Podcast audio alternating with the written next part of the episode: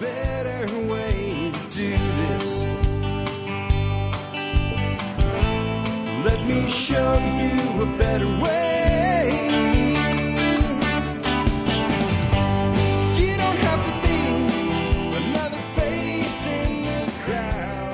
Well, hi, folks, and welcome to episode 3185 of the Survival Podcast. As far as Bitcoin breakout, we're up to episode 23 this week, and I've got a great one for you as we continue a series that I call Great Minds of Bitcoin. Today we are joined by Parker Lewis. Why Parker Lewis? Because he can't lose.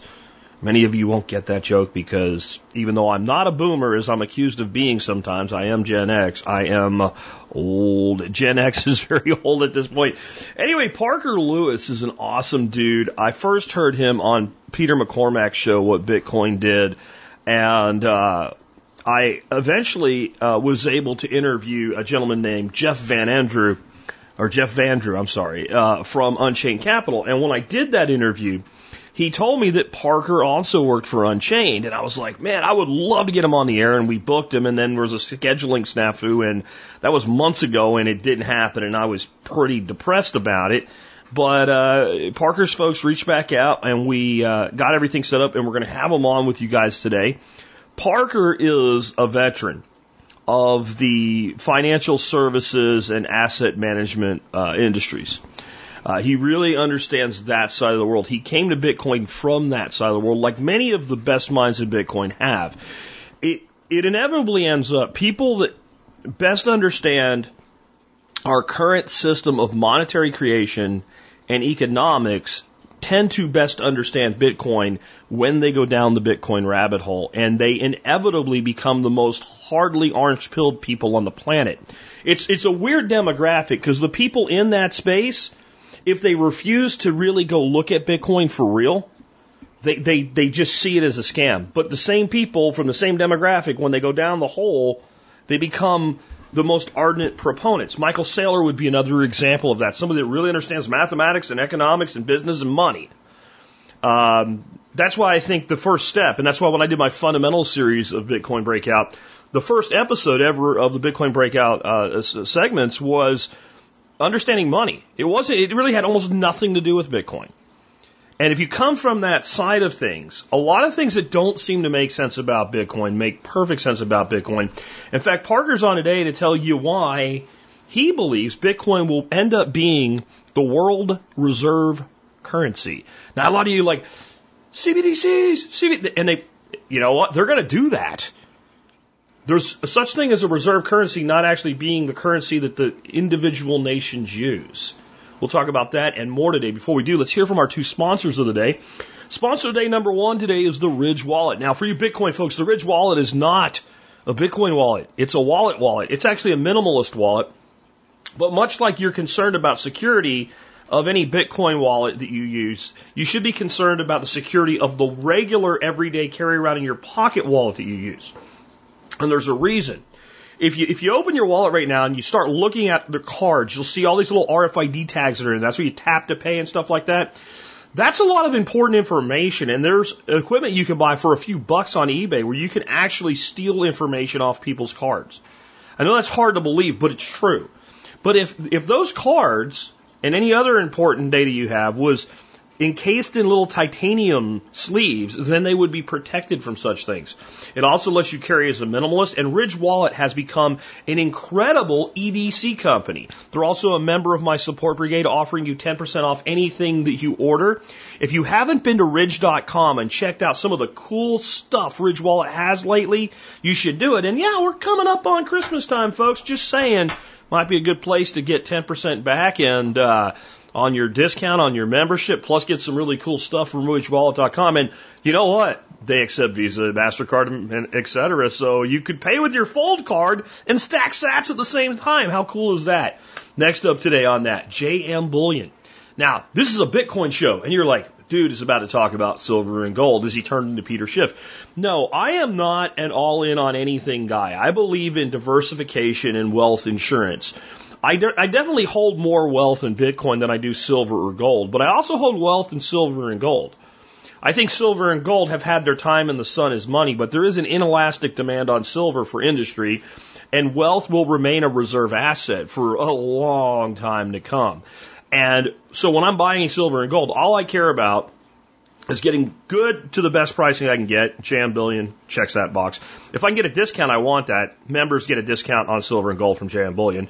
Uh, they also accept Bitcoin, by the way. I'm just saying. Uh, the other thing I want to know, though, is if there is any problems that they'll be taken care of.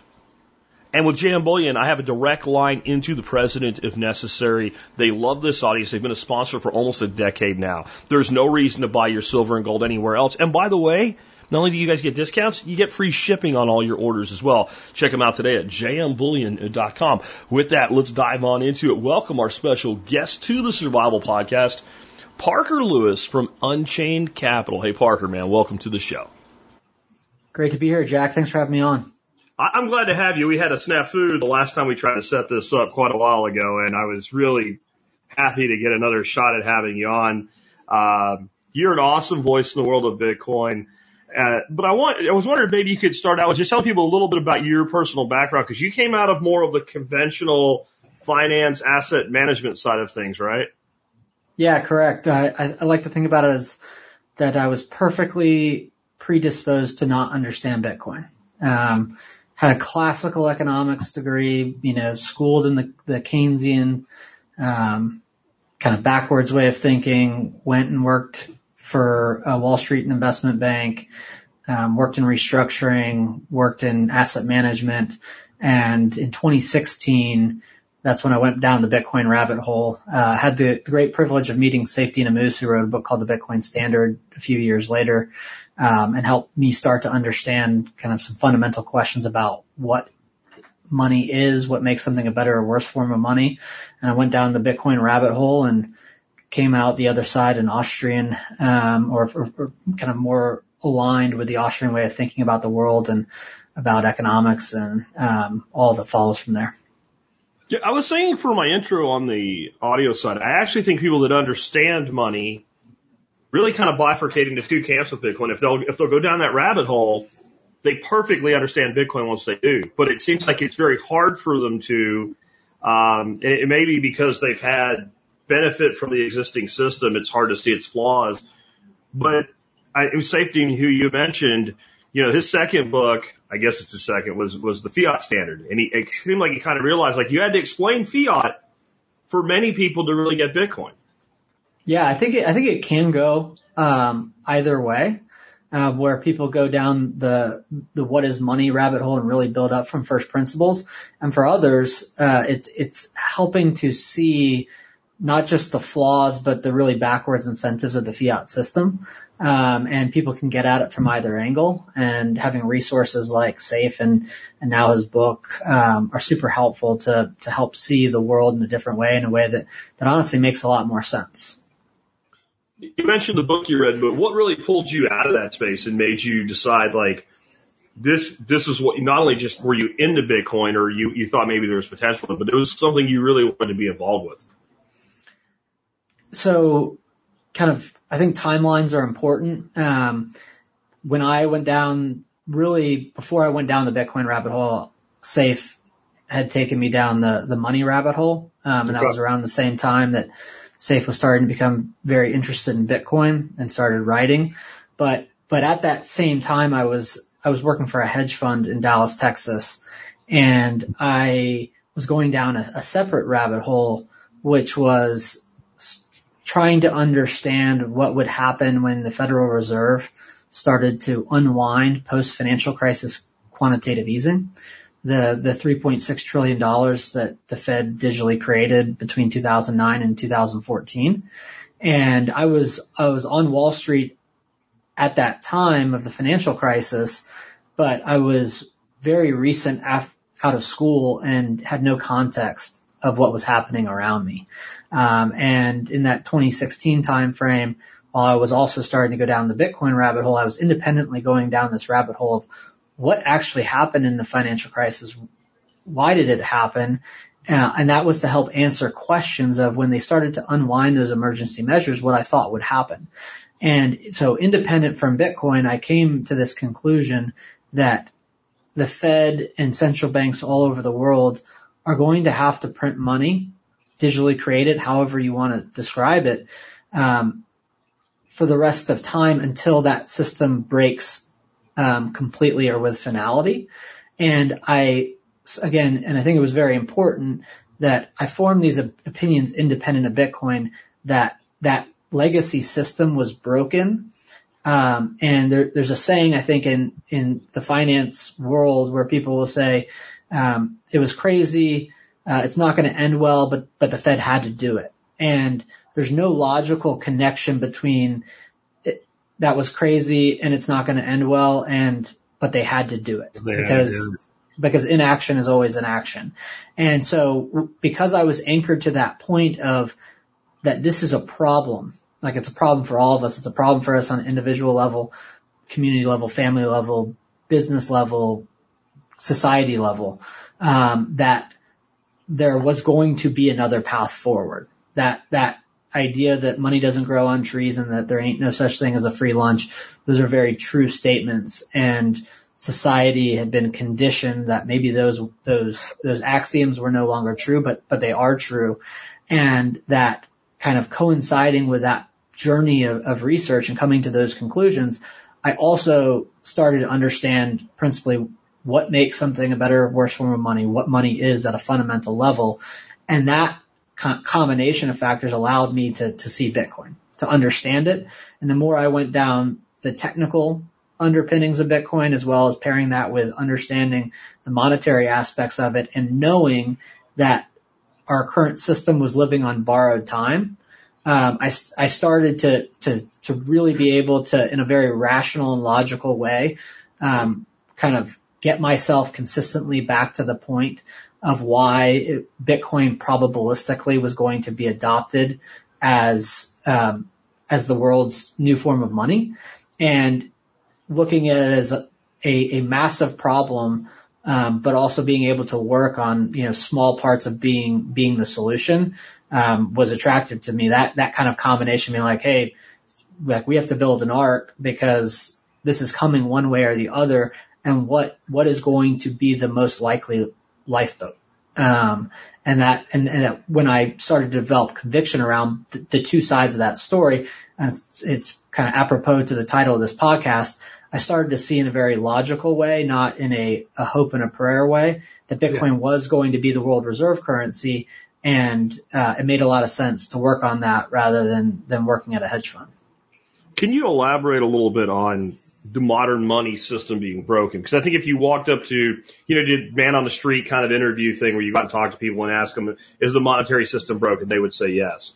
I don't think they would actually be talking about the monetary system though. They would, they would mean, well, I'm not paid enough or my house costs too much, which are symptoms of the problem. But I don't think most people even understand how money is created, what velocity of money is, what the M3 is, like the, the Cantillon effect. They don't understand any of these things. When they say this, they just know that they're unhappy and they know that they don't have as much money as they would like to have. I think that that is one of the, I, I think that is absolutely right. And I think it's one of the most complex problems of explaining Bitcoin to people because um, many viewers of your podcast, many people that are, are friends of mine are actively conscious of the fact that between 2009 and 2014 that the Federal Reserve created 3.6 trillion new dollars. Uh, and then probably more people are conscious of the fact that between 2020 and 2022, the Federal Reserve created another $5 trillion in base money. Most people have no idea what base money means. Most people have no idea what M1 is, what M2 is, what M3 is. Um, and, but, but the reality is 99% of people have no idea that the Fed created all that money or what the consequences are. Even those people who understand that they created this amount of money m- might not be able to explain, well, why, if the Federal Reserve over the last 13 years increased the money supply by 10x, why hasn't everything fallen apart? Um, and it is because very few people, one, understand that that's happening. Two, uh, even fewer people would understand the consequence, but all of it comes out in the things that cost money around you, the things that you need to sustain yourself, the, the, the gas at the gasoline station, the, the food at the grocery store, very basic necessities, energy, your power costs, your power bills. They feel that. And, and one of the problems with this is that they feel all the symptoms and they're looking around for explanations, but because they aren't familiar with the monetary system or they have, you know, a lot of other things to deal with in their daily lives, they don't have that oftentimes that opportunity to sit down and spend a hundred hours or 500 hours like really getting to the bottom of it. Um, and, and that is a reality. That is a reality of what we're, we're, we're up against. But at the same time, the way that I explain it to those, those people is that they know that their government's printing money, right? They've heard, they, they have that general idea. Um, now, while they don't necessarily know how it ties in, the way that I try to simplify it for people is, um, imagine each individual day that, that people work eight hours in a day, 40 hours in a week, give or take hours for individual people. Um, what are the consequences of your money being guaranteed to purchase less value that you put in? Um, because that, cause then when I try to visualize it for people, I say now, like imagine a, a simple chart with an X and Y axis and imagine every day from that point in time when you delivered value to somebody else that, that your value delivered degrades into the future. Now imagine the consequences of that society wide. That when people, uh, what, what it functionally represents is that you don't actually have an incentive to create value. Uh, to other people around you because it's guaranteed to purchase less in the future. And what do people start to do in that world? They start to game systems. So they start to make money rather than deliver value. And those are two very different things. Um, and their time preference increases because they're literally running on a hamster wheel and they're they're on a finite clock. They know from that point in time because the because the price signals and the price signals are the food at the grocery store continues to get more expensive. My dollars lose value. I've been conditioned that. I know that that happens. Now, how do I respond to those very broken economic incentives? Because when I talk about the system being broken, it is that if you are delivering value to other human beings, to people around you, producing real goods and services, um, that that value should be retained into the future um, not just in an optimal world, but in a world in which you could even have some semblance of economics incentives being aligned. If all value I delivered to you was, was guaranteed to purchase me less in the future, what is the actual underlying incentive to deliver value? If you flip that script, if you take the fly out of the ointment, which is I produce value for you and that's going to retain its value, if not purchase more value into the future, I'm more incentivized to do that. Uh, because the Fed prints money, they engineer your world to, as you deliver value, it get, basically gets, you know, pulled out from underneath your feet, uh, and people feel that every day. That is the dollar purchasing less. That is the, you know, gallon of gas, $4 a gallon versus 75 cents. Um, it is the ribeye costing $20 rather than $5. That happens as a function of time, but, but when people start to think about the points in time when they deliver value versus when they consume value, uh, it's a very perverse set of economic incentives. And when I say broken, I mean at the end of the day that what will happen to the US dollar or the euro or the yen is what happened to the Venezuelan bolivar. At some point in time, that value goes to zero. Uh, because they, they print money at a cost of zero um, and it really isn't a, a sustainable situation at all, and it can persist as a function of time, but it can't terminally. Man, there's so much in that. I mean, go to zero because it's the cost is zero. As, as any technology app will show you that. Like, what did you pay for, you know, the, the clock app on your iPhone? Absolutely nothing because there's no cost of production. Um, another thing that you said about people have to take like a hundred hours to even understand the monetary system. I think it's kind of a trap uh, there's, I don't remember who said this, but somebody said of the way that money is created in fractional reserve that it, the process is so simple that the mind is repelled by it. And, and I, I've seen, and I'm talking smart people here back in my days in corporate America and all, where these discussions would come up having drinks after hours or something. And you would explain how when somebody gets a mortgage, the bank doesn't give the money. Their promise of money creates money. And you'd see serious cognitive dissonance. And again, I'm not talking about dumb people here. I'm talking about people that run, you know, large companies and things like that. They just never even thought about it. And it, it's almost like, well, that it's not that it's hard to understand. It's that the mind says this can't be true. banks are also printing money. No, that's the, no, the government prints money. Well, actually the Federal Reserve prints money in concert with the government and then the banks print more money. And so this creates this velocity of money through the economy. And I guess it can take hours and hours for somebody to understand that, but I think it's more because it's very difficult to accept. It's not so much it's difficult to comprehend. I, I think, it, well, I would say it's both, right? Okay. Like, I think what you said, what you described is absolutely true. Um, that, that when you, when you explain the reality, it sounds so ridiculous that, that, that the default assumption is that you don't know what you're talking about.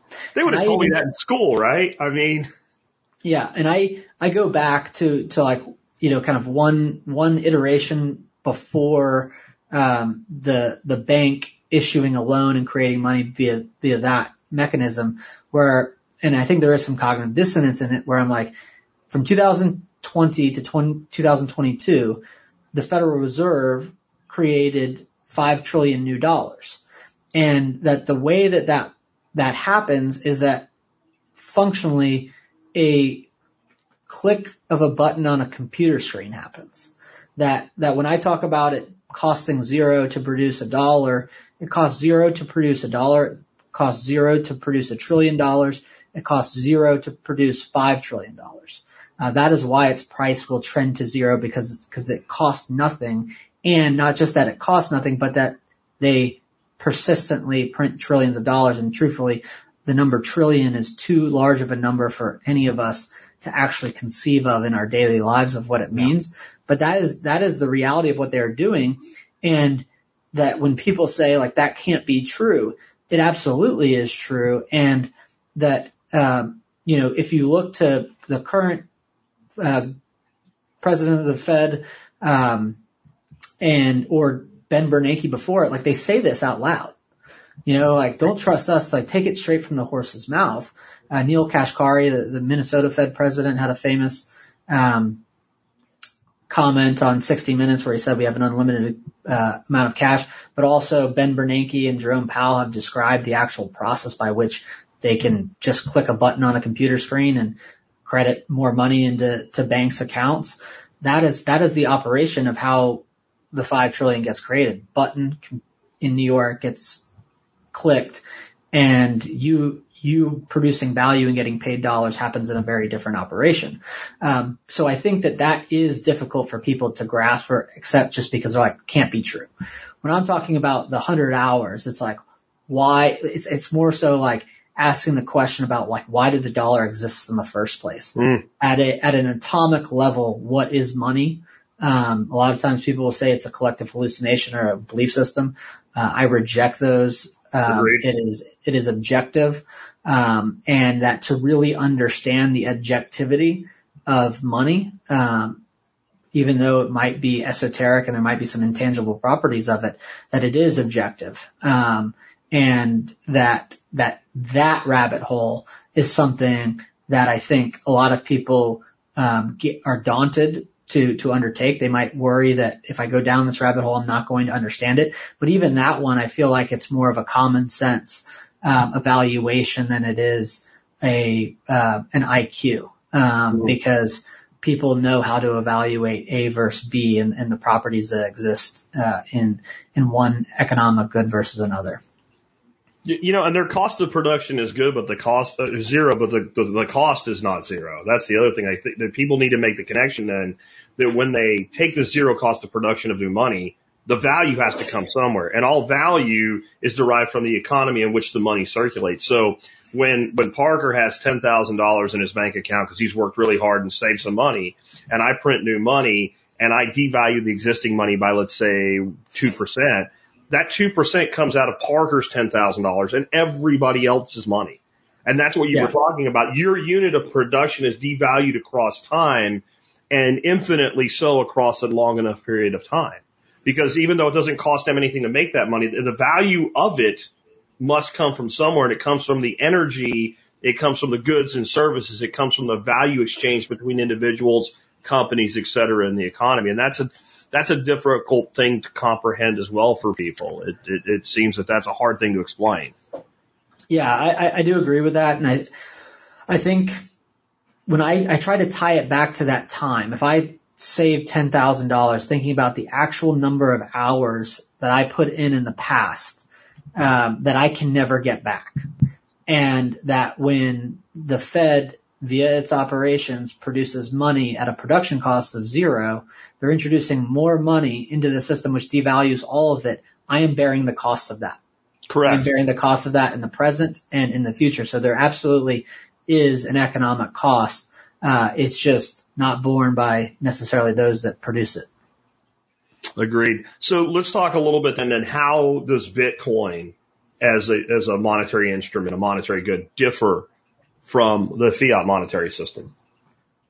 So I would say, and I, I do think it's it's the greatest of contrasts, and I try to um, simplify it down uh, to a few kind of A/B test type items, um, and that kind of at its most fundamental level, um, dollars are infinite um, because the Fed can produce them, but it's not just the Fed; it's central banks all over the world. Um, and if dollars are infinite, that Bitcoin, and I, and I always, whenever I sit down and explain Bitcoin to somebody, I always say, there's one thing that I ask people to take away. It is that all fundamental value in Bitcoin derives from the fact that there will only ever be 21 million. And that if Bitcoin can credibly enforce a fixed supply of 21 million, which I have a high degree of confidence in not based on prayer and hope, but, but based on my own understanding of how Bitcoin works, why it works, what money is, what money isn't. Um, that if Bitcoin credibly enforces a fixed supply of 21 million, which my view is inevitable, it will definitionally emerge as the global reserve currency. Uh, and the reason for that, but if I'm comparing and contrasting the legacy system, it is a currency with a finite and fixed supply versus a currency, the dollar system or the euro, the yen, um, that is that is functionally infinite. That that becomes more and more abundant as a function of time. That is that is the the most important contrast because what Bitcoin represents is simply a form of money that can't be printed. And what that means is if I'm contributing my time, my eight hours in the day or 12 hours in the day today and tomorrow and the next day, and I'm being paid in a form of money and it's Bitcoin, I know that somebody can't come behind me and produce more of that. Um, it is it is not as simple as that because the the how that happens is Bitcoin's true zero to one innovation. Um, it is it is it is not trivial, and that when I think an important thing that that I like to bring up for people is there's a thousand cryptocurrencies, and I like to be clear with this because it's hard for people to grasp this. I some people will say 95% of everything else is probably junk, just like venture capital investing. I say no. 100% of it is.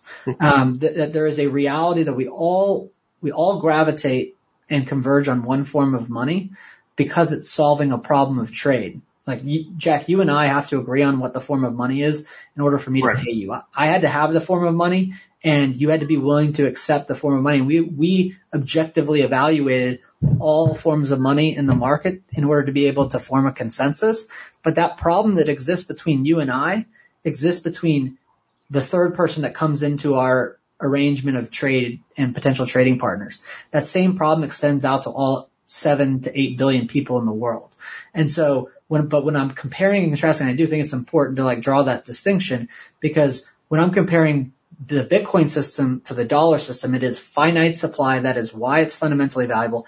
To how that happens is Bitcoin's true innovation. Um, but it is solving that specific problem of governments and central banks and banks printing trillions of dollars. Um, but we only need one solution because inherent in the problem of what money solves is this problem of trade and exchange. And that is something that is intersubjective between, between the two of us. Um, but then when I extend it further, I would say that not only does the Fed and banks, however you want to think about it, create money out of thin air, uh, they do it arbitrarily. Um, so Bitcoin not only has a fixed supply, but it is not issued arbitrarily. It is it is issued based on proof of work, based on the security apparatus that is in place to actually protect and enforce that fixed supply. Um, on the one hand, the the Fed has presidents and chairmen uh, and 12 group of people who get to decide how that that money is arbitrarily issued, when it's issued, who it's issued to, how much it's issued. Uh, Bitcoin does not work that way. It has a fixed supply. No one is in, is in control of it.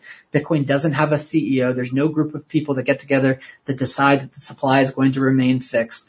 Um, the the supply is enforced by the entire network of people who've adopted Bitcoin as a as a monetary standard, um, and that it's not just some sort of piece of software that governs and dictates that Bitcoin will only ever have a fixed supply of 21 million.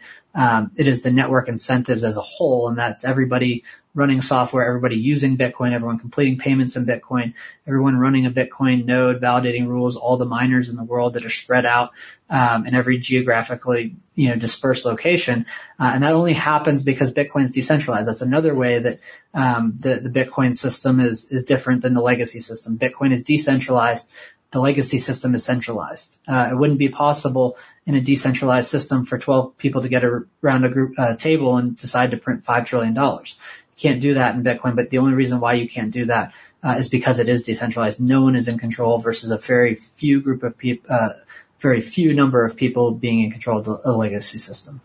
Agreed. And I think that part of that is the, the true market discovery of prices based on cost of production. So what I mean is if half the Bitcoin miners quit tomorrow, Bitcoin would keep going and we would probably have some pretty slow blocks for a week until the difficulty adjustment came down, but that, that would, that would happen. Or if the number doubled tomorrow, the difficulty adjustment would go up, but we would still remain at the same emission schedule across time. We know how much Bitcoin there will ever be, but we also know like how much Bitcoin there will be this year. It's, right. I, I've equated it to like, economists should love Bitcoin because Bitcoin is the speed of light to money as this, or is to money as the speed of light is to physics. It's the constant. It's, it's the only economic constant that we really have, which means you actually can be predictable in it. But then market can truly discover price because if it really did cost, like there might be people losing a little bit of money mining Bitcoin right now because they're speculating. Most of them are still profitable because they're getting the cheapest energy they can. You will only produce a unit at a loss without a government subsidy for so long before you'll stop producing it. So it's going to be that the, the, the value of Bitcoin will adjust relative to production across time, and it has to. And, and it took me a long time to get there. That's what finally pushed me to the last bit of being a maxi. I was like a 95% Bitcoin guy. And then I was like a 99% Bitcoin guy. But when I truly understood that mechanism and you threw the lightning network on top of it that solved all these other issues that people were bringing up, was like, it's going to be the one thing, but it's really just a, a, a form of Gresham's law. Cause I'll even have people now like, Jack, I want to pay you for a membership in some shit coin. And I'm like, all right, but I just want you to know you're depositing it to an exchange account and I want Bitcoin. And so I'm still getting Bitcoin in the end. And that's like a microcosm of what you just described. That's one person making that journey. And what you're describing is over time, the majority of people making that journey. Right. And that, um, that as a function of time, more people of the way I describe how Bitcoin gets adopted is that it's not actually knowledge distribution that people have to form just as you explained like 95%, 99%, then you know you were there 100%. Um, that everybody has their own individual journey, but everybody needs this economic good called money and that that that what we call money is doing one thing for everybody simultaneously, which is storing value into the future or another way to describe it would be intermediating a series of exchanges. I earn money today and then I'm going to spend some of it in a day, in a week, however long I'm going to save it, a month, a year, but I'm spending it at those points in time and, and the, the value that it's delivering is storing value in time.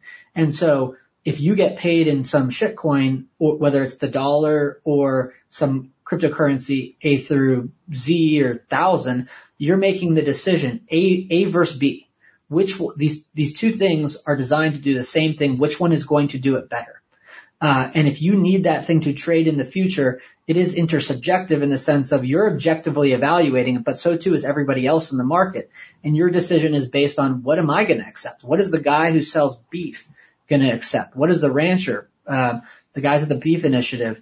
You know, they look at the same equation. If you want their cow, their proof of work, if you want their barrel of oil, you got to pay them in a form of money that they're willing to accept. And there is that convergence because we're evaluating it based on it performing the exact same function for all of us, um, which is different than all of our individual consumer preferences, which which vary, um, versus storing value in time. And then the other thing I would just mention is what you were you were talking about in terms of you know, kind of that, the idea of block production and the sequencing of it, of like miners cut in half.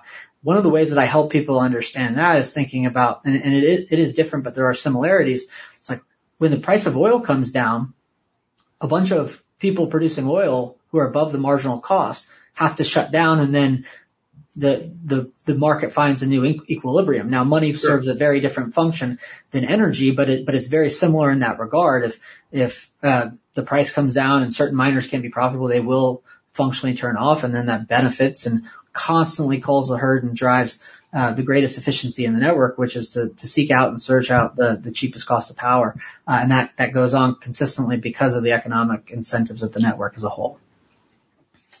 Yeah. Um, and the difference, of course, being when the price of oil goes up, people drill harder, pump harder, and make more oil. When the price of Bitcoin goes up, more and more people seek it, but you don't get more Bitcoin. That's and, the critical difference, the inelasticity. And that goes right into where I want to go next with, with, with gold and silver. I have a lot of, I guess you would call the sons of Peter Schiff in my audience, right? They, the gold and, uh, they love the gold and I, I, I don't hate precious metals. It, I have a, a, some holdings in, in precious metals. I just think it makes lousy money. And much as if the price of oil goes way up, they will produce more oil. If the price of gold goes up, gold miners will produce more gold. And that's part of the issue. But I don't, I don't hate on that group of people. I often look at them. This is going to sound a little weird, but you mentioned ranchers. Uh, I, I often look at them kind of the way I look at vegans in regard to meat. When they when they they correctly identify the problem with things like CAFOs, they they perfectly identify that we're producing these these animals in a horrible way. We're shoving them into these CAFOs. We're feeding them grain. They're not supposed to eat that. But the solution then would be, well, then we should be eating beef that is grass fed, not we shouldn't eat beef.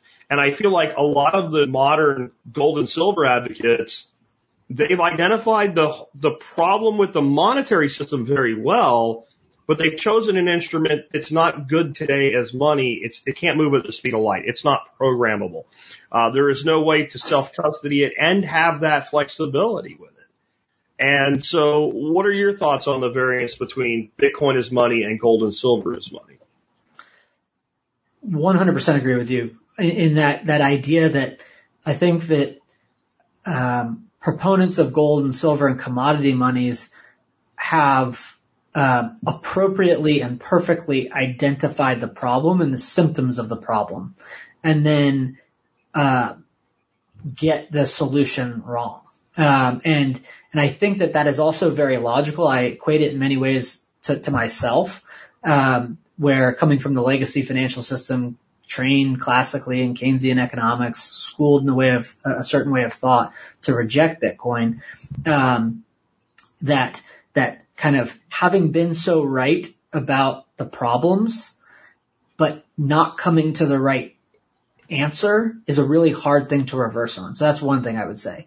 Um, that that it, that it's kind of you, you when you when you're so right about the problem, it's difficult to de-anchor yourself from having been wrong about what the solution to that problem might be.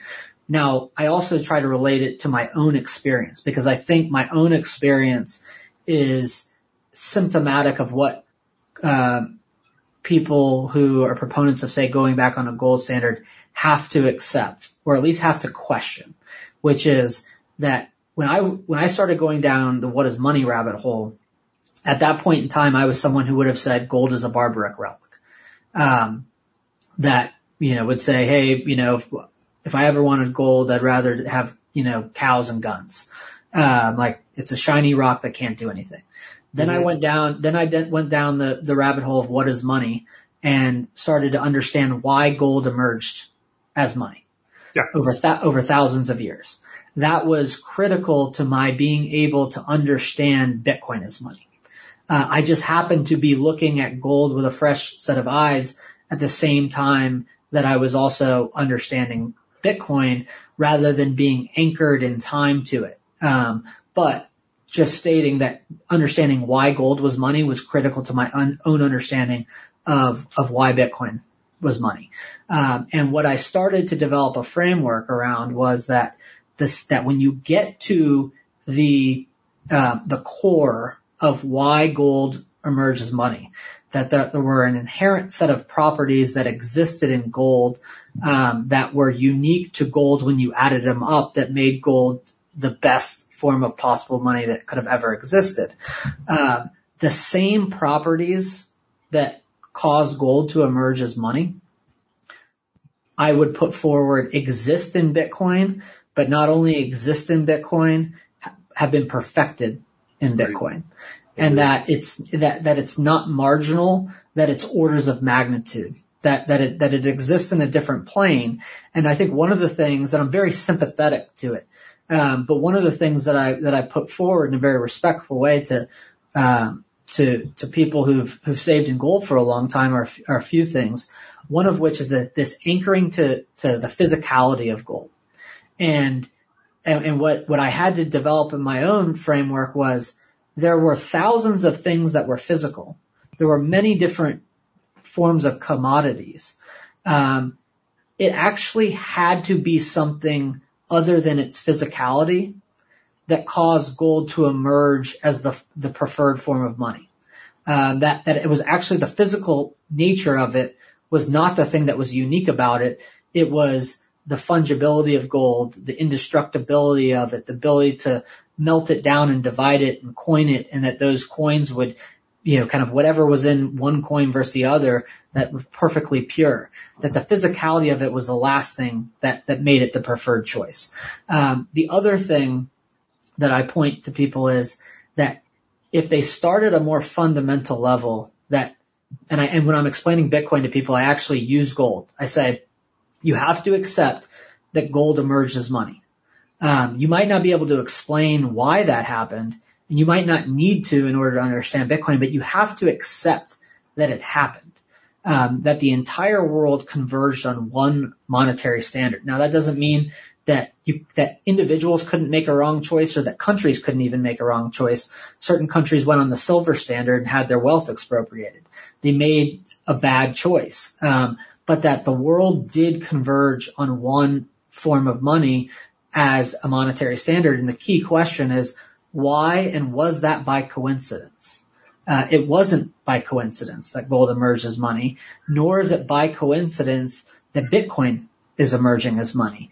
And that if people accept that the world converges on one form of money for reasons very fundamental to the, the problem that, that money solves, um, that just as people evaluated gold versus silver and chose gold, people are evaluating gold versus Bitcoin. And the more that do that go down that fundamental rabbit hole of storing value into time and the, the objective properties that exist between Bitcoin and gold, more people end up saying, I would rather store my value in Bitcoin. And the way that I compare it, like heads up, because that, just as I'm evaluating Bitcoin versus dollar, I'm also evaluating Bitcoin versus gold. And if the world converges to one form of money the same way that it, that it existed in the past to converge on gold, uh, the same will be true of Bitcoin. And then the relevant questions come in, you know, and the way I think about it is, yes, Bitcoin, uh, gold is relatively scarce, but Bitcoin is finitely scarce. Mm-hmm. Um, Bitcoin is a, or gold is able to be divided and aggregated in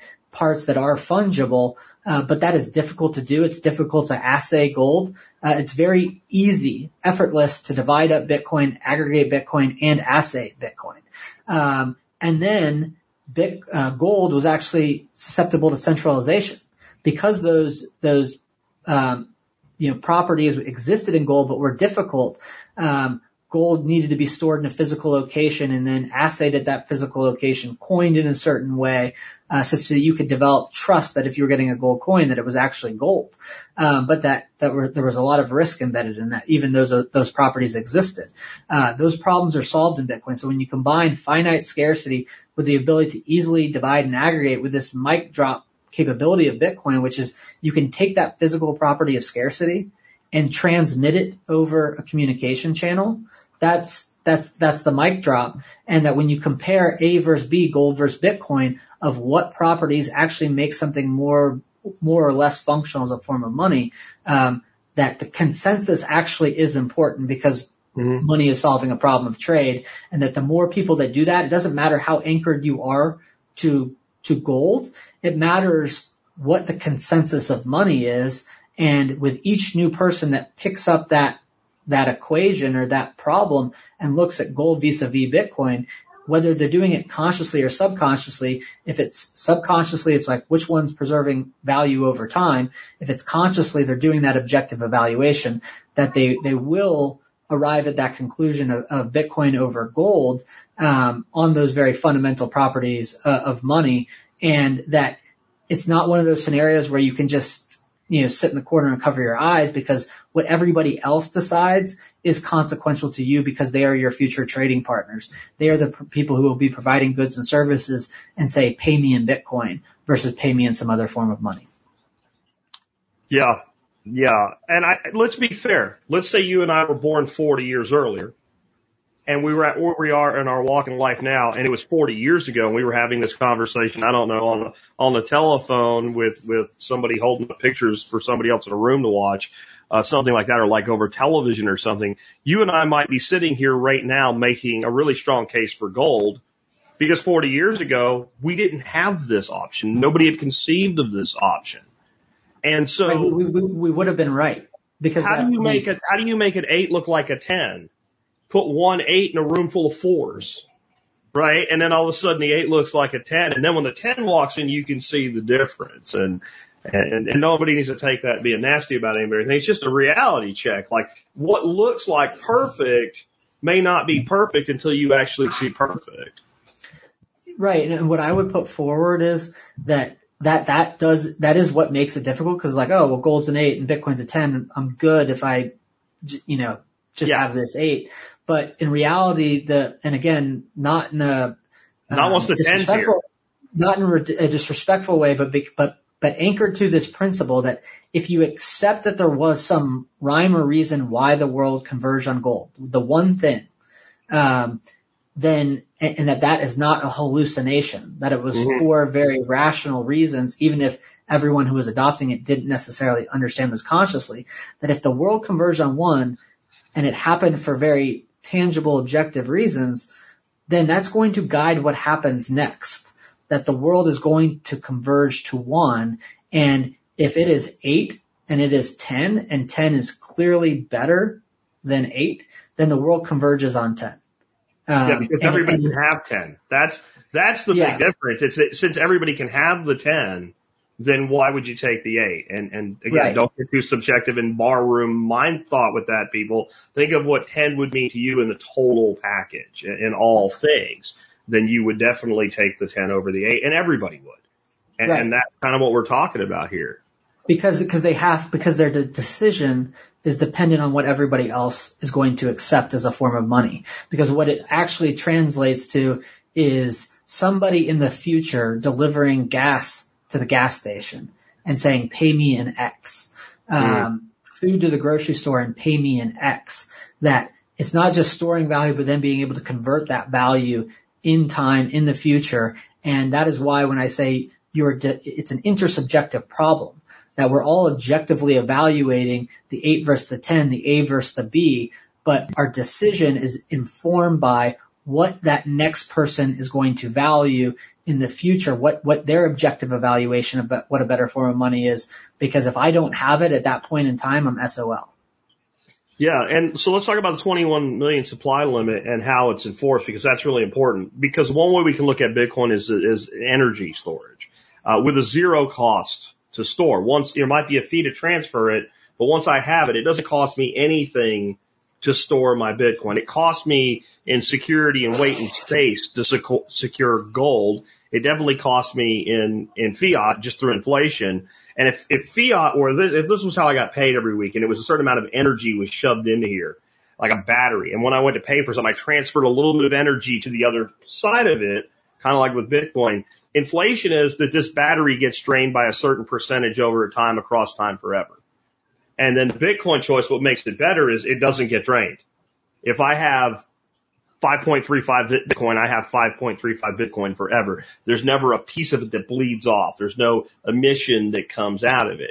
But that's all predicated on the fact that no one can just make more Bitcoin. And I think people often say, but since it's backed by nothing, which is total nonsense, but I can understand why somebody feels that way. They don't, I think, understand or believe maybe is the right word that this 21 million hard cap is truly a 21 million hard cap.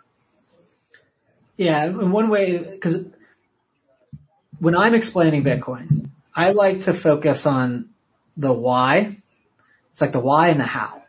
Um, because first people have to understand why a fixed supply of 21 million that you could transmit over the internet is of value to the world, functionally every human being in the world, because Bitcoin is permissionless and it's censorship resistant. Anyone that, you know, there are some requirements. You have to have a connection to the internet, um, to, to be able to access it or a mesh network and others, but functionally speaking for most people, the internet.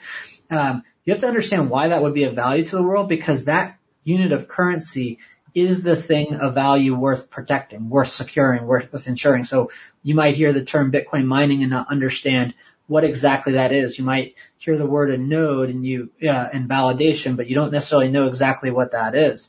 Um, but first, the why we would all benefit. People can easily say, "Hey, if there existed this form of money that couldn't be printed, would that be of value to the world?" Most people with common sense would say yes. Sure. That could be paid in a form of money a that can't be printed. My alternative is B, one that is either mined at 2% incrementally a year or, um, or printed by the, the, the trillions.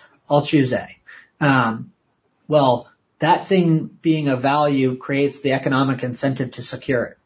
And that every, it's, I, I like to tell people, first focus on the why and that will inform the how. The how is, is the, the zero to one mind boggling. Humans are uh, like human ingenuity is is like beyond like things that that that we can truly appreciate because that there's a lot that goes into the how and I tell people just accept that there's a lot that goes into it and if you focus on the why that will inform your understanding of, of, of how but that when people say Bitcoin is not backed by anything like they print five trillion dollars and the way that that happens is literally a computer screen People will Yeah. say they will, when you when they say the dollar's backed by something, they'll say the full faith and credit of the U.S. government. They'll say, uh, you know, the IRS. They'll say, um, you know, military guys with guns, and and then I like to to to again respectfully point out that every fiat currency that's ever hyperinflated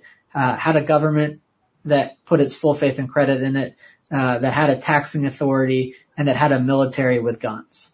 Um, that the government does not um, tax thing, or that government taxation does not give things value. Governments tax things that are of value, um, and that that in this world, Bitcoin is protected and secured by a number of key apparatuses that that you know involve mining, that involve nodes validating all um, all transactions ever by everyone. But there's this very important economic incentive that it is Bitcoin is controlled by no one. It is fully decentralized. It, it gets more and more decentralized as more people adopt it as a standard, um, and that nobody has an incentive to let somebody else that they do not know print money. Um, that everyone is pointing a gun at everybody else. Hmm. Um, and that, you know, imagine there's a hundred people and there's 99 of them all validating Bitcoin transactions and consuming real world energy as part of that security function. Um, that, that one person that says, Hey, pay me, you know, 21 million and one, everybody else pointing the gun would say, uh, I just shot you, you're dead. You don't You're exist dead. in my world Yeah. um, uh, that's not a Bitcoin.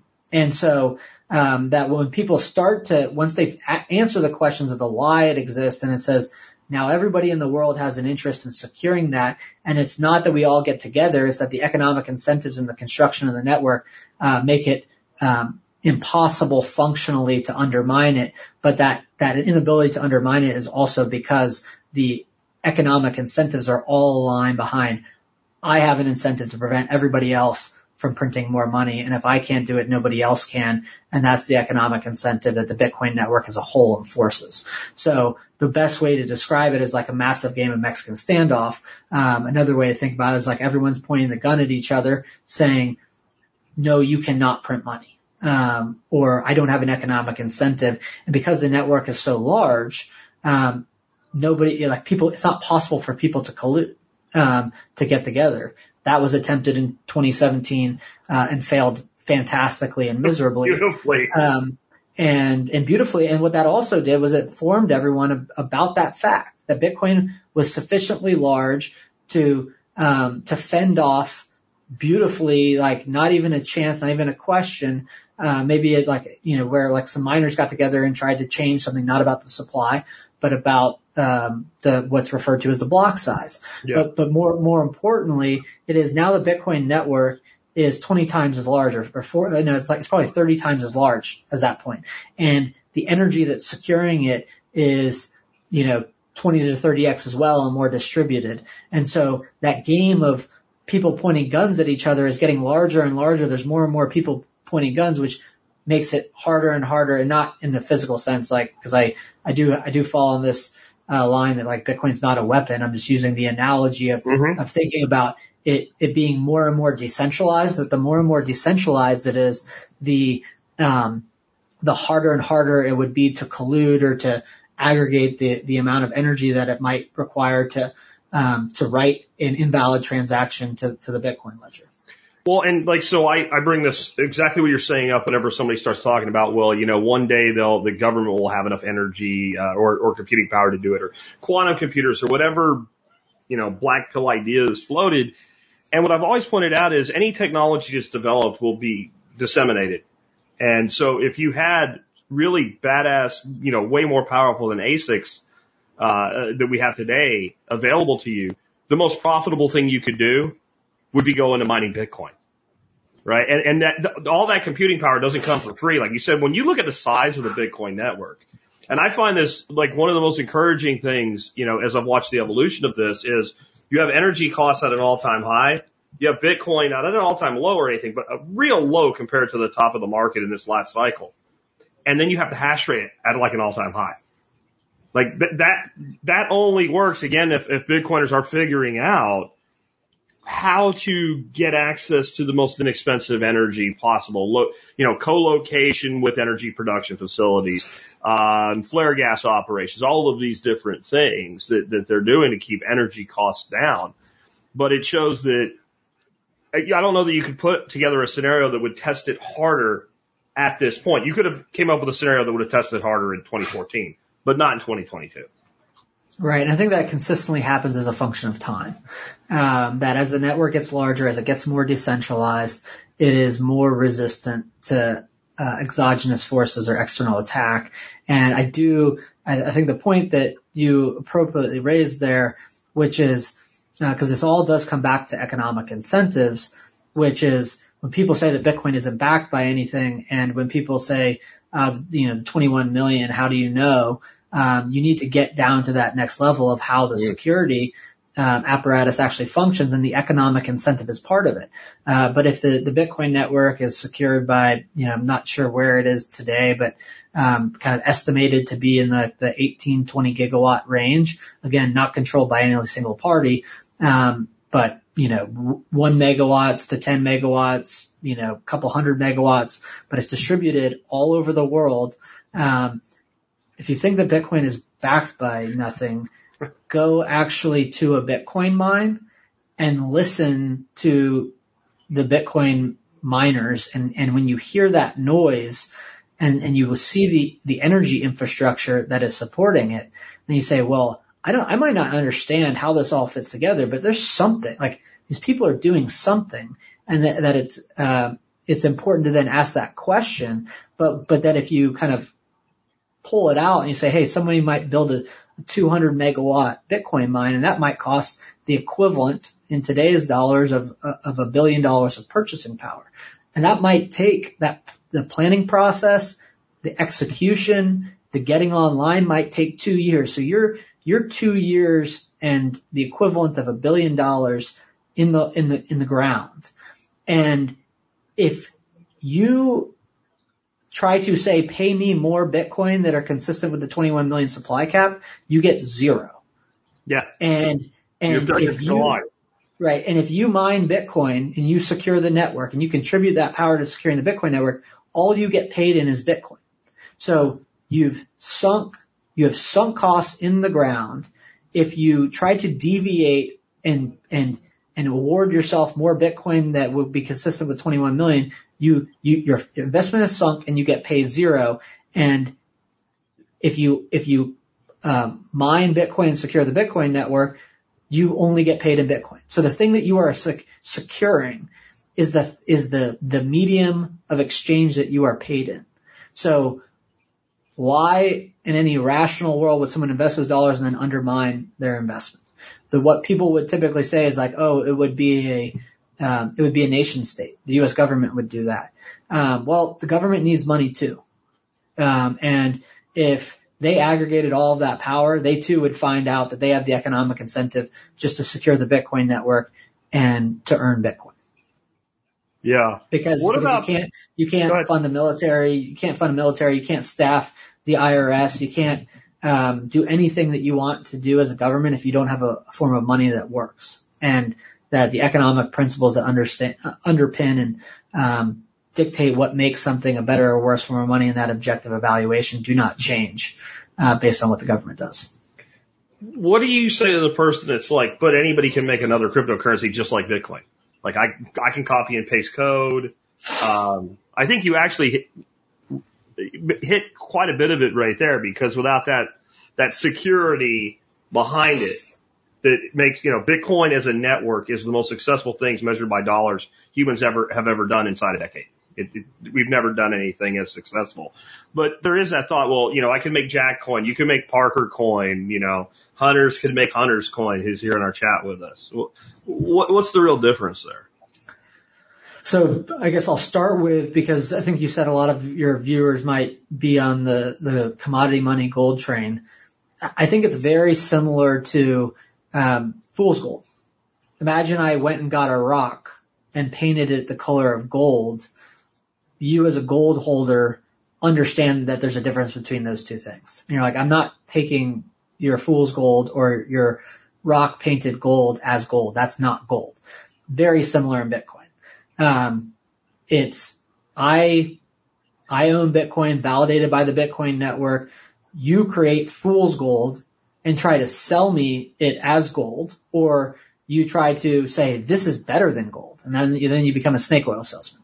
Um, and and so I think it's like anchoring to there. All other cryptocurrencies are like fool's gold, or they are like a rock painted gold trying to be passed off as as Bitcoin. You also, though, I always anchor to this. You have to, and I, and, and gold is a great example because you have to understand that the world converges on a single form of money. That doesn't mean that it's 100% to zero. Doesn't mean that cigarettes might not be used or might be used in prison uh, as a form of money, and that there's there's some like tail of of things in certain local economies that might function better as money than than than the the world's primary form of money that commands 99.9% of economic value. Uh, that's what we're talking about. But that if you accept that the world did converge on gold as a monetary standard, then the question is, why did that happen? And will it happen in the context of Bitcoin? And do I actually, and then in, a, in an individual circumstances, do I, do I interact on a daily basis with more than one form of money? When I'm actually going to the store and buying groceries, going to the gas station, paying for power, going to a ball game, all these people are accepting one form of money in my local economy. Why? Is that by coincidence? And so without that grounding on the economic principles, you'll never get to the point of understanding why if I create copy two, three, four, five, six, seven, eight, nine, ten of Bitcoin, why they aren't Bitcoin, that the, that the right analogy there is the fool's gold one. Now, if I come to Bitcoin and start at the first principles of Bitcoin, it is that the Bitcoin code base can be copied. It has been copied. The Bitcoin code base is open source. I could go copy the Bitcoin code base tomorrow and say that there will only ever be 21 million. Take my Parker coin. And you would look at it and you would say, Hey, like one, how do I know that there's only going to be 21 million? I'm just taking your word. And this key element is introduced of trust versus trustless. Bitcoin is decentralized. Uh, it is trustless. If I create copy B, now you're taking my word because all of the properties that exist in Bitcoin, you can copy the code base, but you cannot copy the monetary properties. You cannot copy that 18 to 20 gigawatts of power that's, that's increasing as a function of time. You can't copy all of the infrastructure that exists to secure Bitcoin, um, going from hardware wallets to multi-sig to um, to the ability to help people buy and sell Bitcoin to the Lightning Network to to people you know investing in QR codes to make transactions easier. Um, all of that infrastructure can't be copied and ported over. That requires human time um, and and effort.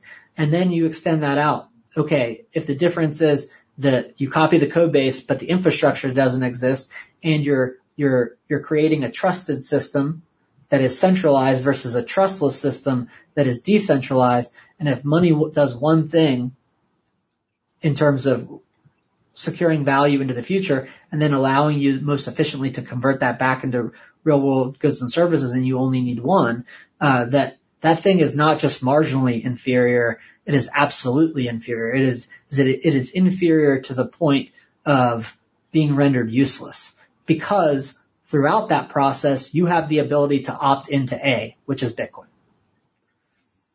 See, and we have a, a this per, I know this person. They're asking a legitimate question in their mind here. What you know, Bitcoin started with a couple of computers, and I think there is a point where a thing takes over, and it is, and it's the thing you want. Um, yes, you could make another cryptocurrency. I, I could take open source software WordPress and open source plugin called BuddyPress, and I can make a clone of Facebook. I can roll that out tomorrow morning, and nobody will use it right? The decision's been made. Nobody's putting a Litecoin mining operation into a co-location facility at a wind farm with oil cooled ASICs. You probably right now, this minute could make some money, but nobody is doing it. Everybody that's going to go that far has already made this decision. This, this decision has been made. This momentum has happened. This network exists. And so now you're looking at it and going, well, I'll make one with a bigger block size. I'll, I'll make 81 million instead of 21 million. I'll make 200 billion instead of, like, no matter what, you know, the block size will be larger. We'll use this other methodology to transfer so it'll be cheaper or whatever. It doesn't matter. This decision's been made at such a level that you now have this juggernaut that I just don't think, I don't care what you put out, it doesn't matter anymore. It, it's, it's all, that infrastructure is there it's not moving. Right. And I think that, that, that, that buried in there was the killer app is you have a form of money that can't be printed. Correct. Right. And that the best you can do, like that, one, that is the primary value proposition. And two, um, that the best anything else could do is match it. So on the thing that is most important, the very best you could do is get to a, a, a, an optimal state that just equates to it that that would be replicating. And when we think about uh, technology adoption, you you don't re- have one technology replace another by being just as good. Now, there's a reality that when you go down this rabbit hole, you will fi- figure out that because Bitcoin already exists and has solved this problem of delivering to the world a form of money that can't be printed, that that good B is always inferior because uh, it can't replicate it because Bitcoin already exists. Now, a second thing, because I do, I do think that this is important, which is um, that when Bitcoin was created in 2000, when, when you know basically the documentation was put out for it in October of 20, 2008, and the network was lit up in 2009 that when there was one person in the network, it was centralized. When there was two people in the network, it was centralized. That, right. that Bitcoin's code base to this day is not money. It's just messages being passed back and forth on the internet, uh, and being enforced by, and those messages being, you know, written into distributed, basically, basically computers all over the world. Um, you can think about it as a distributed computer, but it's really individual computers that are all validating other computers' transactions and messages that they're passing back and forth. But that Bitcoin wasn't money when it uh, when it was launched.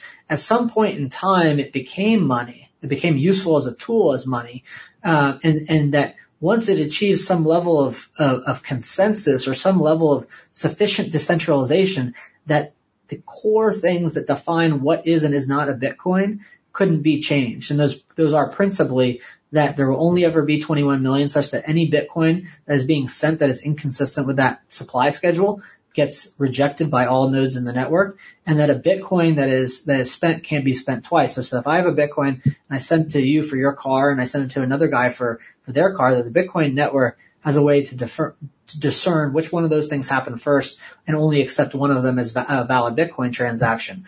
Um, the same analogy, particularly for gold people, is true of gold. Like imagine, go back.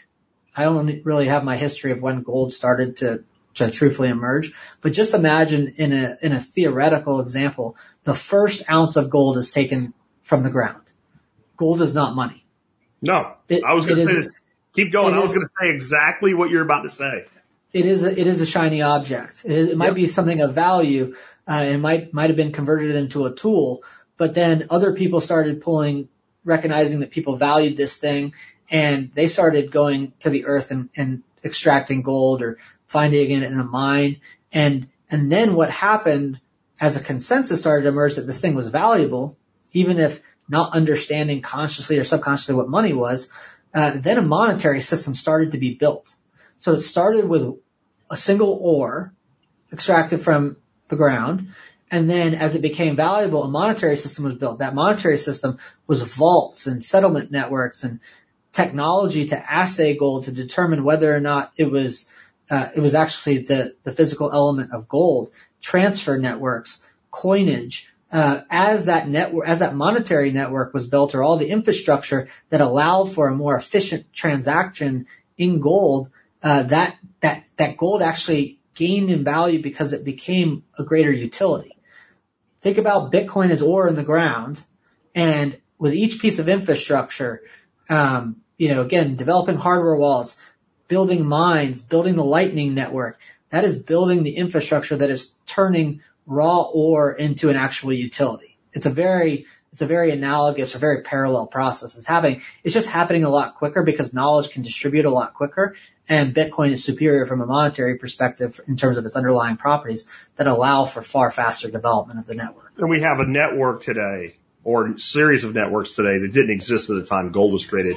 But you were going exactly where I was thinking as you were talking your way into that, in that when gold was discovered, because of, and so some humans discovered this shiny metal and it was a little different, it was kind of unique, and maybe they made a ring to stick in their nose or in their ear or whatever, and it, it did then take this this path that you just described. But nobody created the uh, the the the gold foundation to market this idea. Hey, let's turn gold into money. Just like nobody really did that with Bitcoin. Bitcoin was very organic in the way it came out. The, the, the person or group of persons they created, as we call Satoshi Nakamoto, just went away. And this thing was right. there. And, and, you know, people today say, you know, you were lucky to early in or whatever. Anybody could have mined it on a laptop in the beginning and, and, and have a huge stack today, but you didn't. But you could have. And that's the thing that I'm sure when gold first started to make its way out into the world as money, acquiring it, because gold, when you, you know, as we discovered new lands that hadn't been prospected for gold, the first gold is easy gold. That's where this, this analogy really is, is very similar. But, but so, it's also, it's also less valuable. Uh, the things correct. that you, you know, could potentially purchase. And I think that, that kind of in that same kind of train of thought, um, that kind of when we think about early people mining Bitcoin, it was like, but it wasn't, the, the utility was so much lower. It wasn't of value. Yeah. Um, yeah. and that you had to be a special kind of, you know, interesting, weird, smart, visionary to be investing your own time and energy to doing that because anybody that's held Bitcoin for several years, uh, and held it through rises and falls understand, understands that holding Bitcoin psychologically is, is, is very difficult. It might right. have been easy to, to do that, but then to have the foresight to do it, that, that was not easy. And then you know, when Bitcoin went from one to 10 and back to two and then to, you know, 100 back to 20 and then to a thousand, if you're still holding Bitcoin, you had, you had some like incredible vision and understanding of what was happening and, and foresight that, that very few people could possibly have. And then because you did that, what you afforded the rest of the world was a form of money that can't be printed. And so whatever they have to pay you to get that out of your um, cold dead hands, um, like you earned every bit of that, uh, because your willingness to store your value in that and to perform that security of uh, function for the Bitcoin network before it was popular to do so afforded everybody else who comes behind us the opportunity to benefit from sound money that can't be printed, that has a fixed supply that can be transmitted over the internet. Um, and I think that that is a, that is a very important kind of part of that story. Well, and so one thing that made it easy for me to adopt Bitcoin was the, that I was a person that believed in thermoeconomics, that it was really all about energy. So it was a perfect metaphor for me. But part of understanding that then is if inflation is more and more money chasing less and less goods, then a deflation currency is me because I so value the energy that I'm holding foregoing my consumption of goods and services, which makes actually more available. So the fact that I am unwilling to part with my stack of sats actually means that there's more of material goods and services for other people. That's partly why they cost less in that scenario because I have a time preference that says it's worth holding on to this. So it's instead of hoarding, what it really is is foregoing because I could take my Bitcoin and I could go out and acquire a whole bunch of stuff. Well, that pulls that stuff off the market if that makes sense. Right. And I think that, um, and I wrote an article called uh, Bitcoin is the, the great definancialization that, that goes into this, which is, um, you know, the Keynesians, uh, economists are like, just think any central banker or anyone who thinks that managing the money, money supply from central command is a good thing. They will say that hoarding is bad. And I, and I start with saying that hoarding is just savings. Um, and then we're getting into the question of what does savings means. Uh, and that, you know, in the context of Bitcoin, I, I, and in this article, I articulate the, the world. Imagine that there's 21 million Bitcoin. They're all in circulation. Currently today, there's about 19 million, um, a little bit over that and approximately 2 million yet to be, to be mined over the course of the next 120-ish years. Uh, but imagine a world where they all exist. Nobody can save any more or less Bitcoin in aggregate at any point in time. Um, and it's, I don't know if it's a paradox. It seems like a paradox to me, but the fact that people cannot save in aggregate more Bitcoin, can't save more than 21 million, uh, that actually creates the incentive to save. And that in that world, more people have an incentive to save and all consumption is what you said, it's foregoing, all, all mm-hmm. savings is foregoing of consumption. consumption. Yeah. And by saving, you're actually creating more people in an economy that have the capacity to consume and to, right. to invest. And that I think the right, the right framework of what you were describing is that your decision to save is functionally telling the market that's not good enough. Correct. Like bring, bring me something better. Um, if I have a finite and fixed share of the entire world's form of money. And I only got that because I delivered value to somebody else. I now get to decide who gets paid this finite unit of the currency. Uh, and that's a very consequential decision that, that once I live in a world where my purchasing power is expected to increase, I, I, I look at every economic decision, not necessarily everybody, everyone, but like uh, directionally every decision with a much closer eye, a sharper pen. Um, but what I'm functionally doing is saying, hey, if you want this Bitcoin or you want this denomination of Bitcoin, these sats, um, you haven't shown me something good enough. That's what that's what my saving is. I mean, in part, it's me saying I'm going to need this in the future too, uh, but but I'm also communicating my time preference and evaluating whether I consume today or defer it to the future. If my purchasing power is going to increase, I'm more likely to, um, to, to defer it. But if someone brings a high quality good along, I'm more likely to consume because we all have positive time preference. We all have to sustain ourselves. And that is something else that people miss. Imagine 21 million Bitcoin and there's seven and a half billion people in the world that are all competing for the best form of money that's ever existed, and they all have to consume things every single day to sustain themselves. Um, they need food. Uh, if they want to improve their condition, they need energy. They need power. They need clean water. Um, they need health care. Not everyone needs 100% of those things every day, but if seven and a half people, seven and a half billion people need to sustain themselves, they do have to consume every day, and they're all competing for a fixed resource to then allow themselves to build and accumulate more things that make their, their lives better on average. So, um, I do think that that, that fundamental savings mechanism, uh, and, and that it is all about aligning all economic incentives across everybody who operates within the Bitcoin network.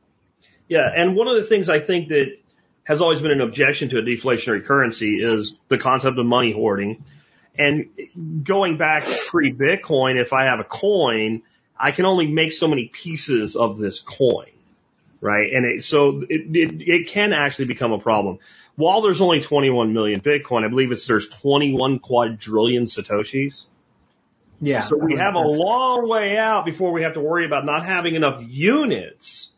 And I've had people say, well, doesn't that actually make it not capped? Well, it's totally capped. Like, if I do cut this coin into a hundred million pieces, it still only goes back into one coin, right? So Right. it's not making I think that, that that is one of the pieces. that's one of the strange things that that it's kind of like boggling to the mind. It might come back to that the thing we were talking about earlier, where it's like it's so simple that it like hurts people's brains.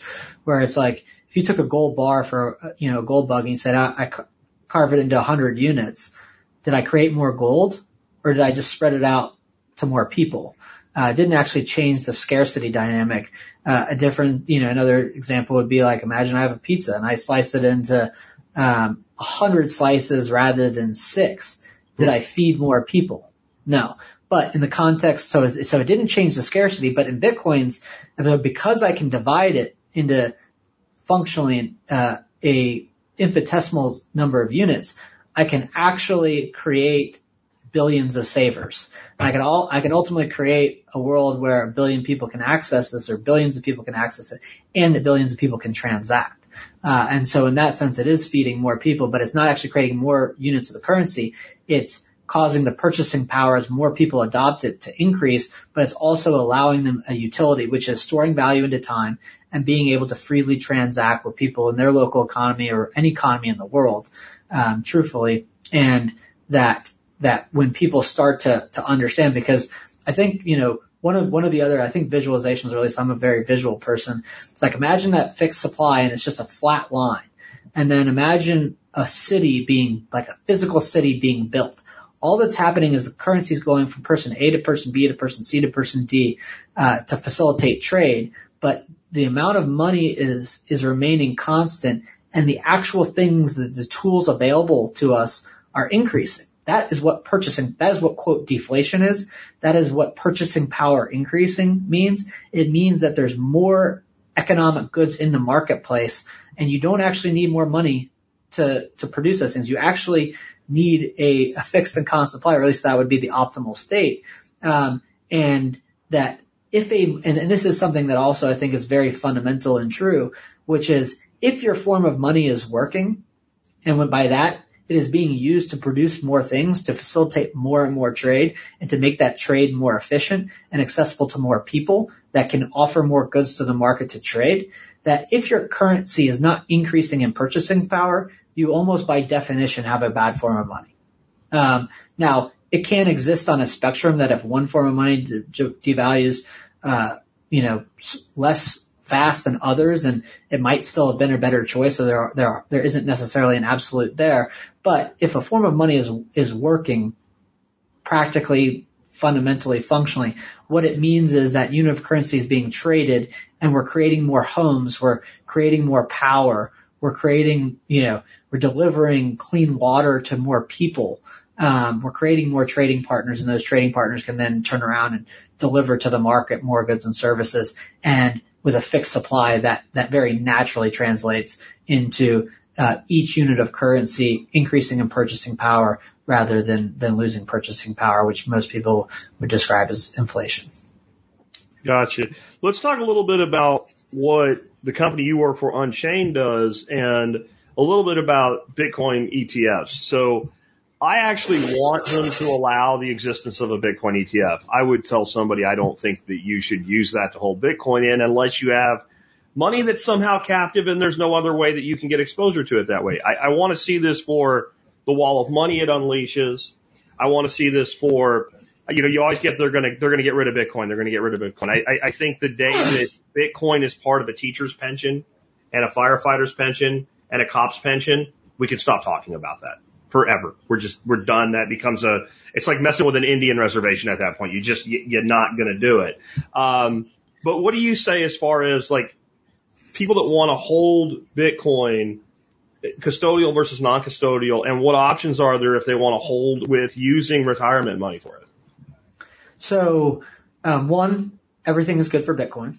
Um, so if an ETF gets created again, I think that's good for Bitcoin. I, I, similar to you, I wouldn't recommend that people store their wealth in that ETF, but some people will, and uh, a range of choice in the marketplace is not a bad thing. So, um, I, I do believe that that would be a, a good thing. Um, I think that there is no one size fits all, uh, but I, but I, I do, I do hold my Bitcoin in a certain way, um, and I, I recommend people evaluate the options and understand them to be able to make the best choice for them.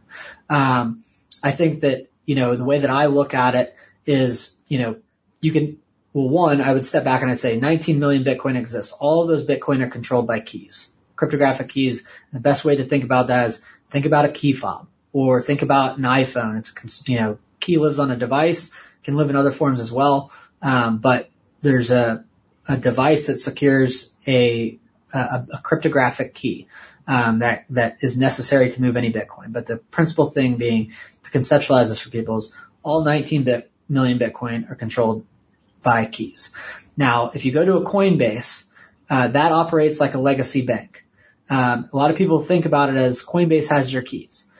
Coinbase does not have your keys; they have their keys, and yeah. you have a deposit like you have at the bank, and you have to show up nicely to the to the door of Coinbase and knock on the door and say, um, sir, ma'am, can I please have my money? Yeah. Um, and at that point in time, they might decide not to give you your money. Um, and that, you know, a lot of people kind of think that at the same time that that becomes an ideological principle. Um, that, that people who hold their own keys because the alternative is in Bitcoin, this is what our company does. We help people hold their own coins. We help people do that or their own keys, I should say. We help people do that in, in a more secure way um, for a large universe of people, not for everybody, but for a large range of people. It makes holding keys more accessible, um, and it puts them in in sovereign control of their Bitcoin in a way that uh, a third party, including our institution, could not prevent them from moving Bitcoin. Um, but it affords them a uh, financial institution as a partner to share in the ownership of keys. So the way that our system works is um, when I talk about all 19 million Bitcoin being secured by keys, a Bitcoin or 0.1 Bitcoin or 10 Bitcoin can be secured by a single key or that same atomic unit could be secured by multiple keys. Okay. In our world, uh, there's three keys. Our clients have two keys and we have one and two out of three keys are required to transfer any Bitcoin. So we cannot move our clients Bitcoin. We cannot prevent our clients from accessing or transferring their Bitcoin, but we're there as a partner to help them get set up. We hold one of the three keys such that if something happens with one of theirs or one of their backups, we can help them move funds, but importantly, we can't unilaterally do it. And we're there from a technical perspective as a security partner should at any point in the future something come up to be able to help them. So the important distinction is if you're holding your keys to your Bitcoin, no institution or person can prevent you to access your money. And I think what people saw in Canada um, over the the trucker rally that that without due process people got locked out of their life savings. Um, it doesn't necessarily even have to be one of those critical failures. It it happens to be do you want to put yourself in a position where somebody else could put you between you and your life savings? Between the surplus of what you've delivered to other people uh, and have not yet consumed of them. That is the value of, of holding keys at the most fundamental level. That at, uh, what we do at Unchained is what what we help individuals and businesses access. But then also there's an important principle baked in, which is not just if you're anchoring to the point of uh, of censorship, but it is that unless you are holding your own private keys, um, that the way that say you're using a Coinbase you're you're tethered your your Bitcoin and the way that you access your Bitcoin are tethered to the internet 24/7. You might access your Bitcoin or transfer your Bitcoin very you know few points in time, um, but when you're sleeping, the same way that you would access your Bitcoin is an attacker. The most likely way that that you might lose your Bitcoin is that someone hacks into your account and transfers Bitcoin out. That when you hold your own keys, it is functionally the only way to to eliminate or sever the connection to the internet from how you uh, hold your Bitcoin, and that is one of the greatest source of risks. And so you actually reduce your attack surface. You turn security of your Bitcoin from being in digital form to being in physical form, and it actually becomes easier, and you get the benefit of not allowing a, financial institution, whether it's Unchained or any institution, to decide to prevent you from accessing your money. And then uh, we can talk about it, but the the question of your retirement, you can also hold, and we do help people do that. We help people uh, hold an IRA in that same approach to, to Bitcoin custody. They get the benefit of Bitcoin, they get the benefit of being tax advantaged, and they hold two out of their three keys. So their money, I think, and I, I really think about it as like it is one of the very few ways to have your retirement actually outside of the U.S. financial system.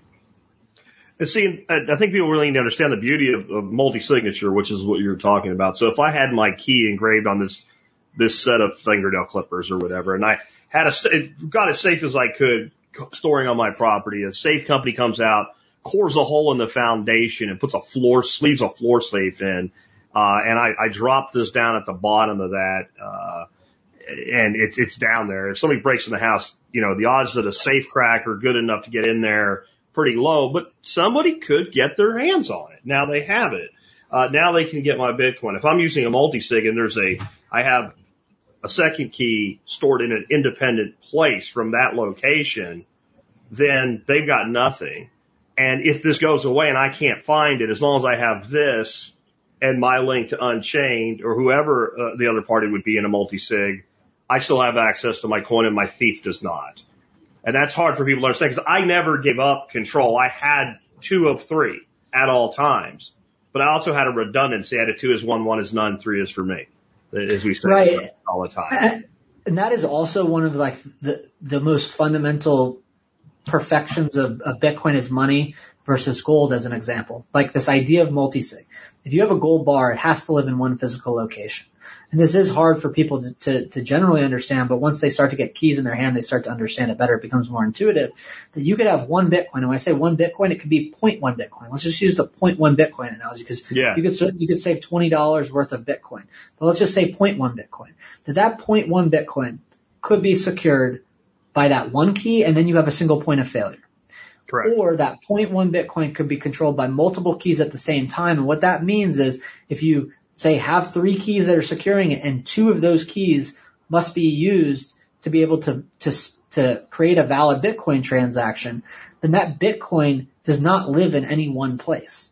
Um, it, it atomically does not live oh, in a single like unit. Um, and so that if somebody breaks into a home and seizes a safe, your Bitcoin is not at risk. Uh, and that is not true if there's a gold bar in that safe. Um, and that what we are in the process of doing through Unchained, other people in the Bitcoin network as well, we're perfecting the ways to increase the level of Bitcoin security. Um, because in a very similar way to gold, that there had to be people that built safes to put gold in and then gold was more secure, right? Um, yeah. this development of multisig is, is very similar, analogous to that process that, you know, Bitcoin, if we talk about the value proposition of it, the finite supply, the fixed supply, the 21 million, that, that if you can store your wealth in a form of money that can't be printed, it's going to preserve its purchasing power more than, than something that gets printed easily. Well, if it was possible for you to lose that, then you can't benefit from that finite supply. Um, and that multi-sig as an application, which is native to Bitcoin, but then what, what we help do, people do is make that easier to use, uh, and then also have the benefit of a financial partner holding one of three keys. So you get that benefit of no man, woman, judge, jury can come between me and my money if I don't want them to. Uh, but also having the benefit of a partner there to help in those instances where we're not dealing with a scenario where you're being censored or um, being prevented from accessing something that that idea that that 0.1 Bitcoin is actually being secured by multiple keys that exist in the physical world that aren't in the same location uh, and that have redundancies is a very very core aspect uh, to the security element that that actually makes Bitcoin a superior form of money that it's actually easier to secure at lower cost and in a way that that doesn't have a single point of failure. So I had a word in my notes for discussion with you, asymmetric, because you love that word. You use it all the time. We both use it in regard to Bitcoin in uh, a couple different ways, honestly. I saved it till after this though, because over the years in doing this, you develop influence and you start to be very careful with your words. And when you start talking about putting your retirement account into Bitcoin when Bitcoin's at $69,000 and you realize somebody might have 500 grand sitting in, in, in an IRA, and might roll the whole thing because one dude on a podcast says you get pretty cautious with this, and I, I say over and over, like, you know, come into it average across time. But I think right now, sitting with the network larger than it's ever been, having been attacked every six way from Sundays, uh, and, and sitting at, you know, eighteen, nineteen thousand dollars. I, I keep, I'll get on Twitter and Bitcoin crashed. I get all excited to go buy it. And it's like nineteen one. I'm like, this is the class of 2021. They don't know anything about crash yet, really. Um, but from here, this seems like a very asymmetrical trade. How asymmetrical do you think it is now compared to when it was 300 bucks? The way I would describe it is first, there's a saying in Bitcoin which is verify, don't trust.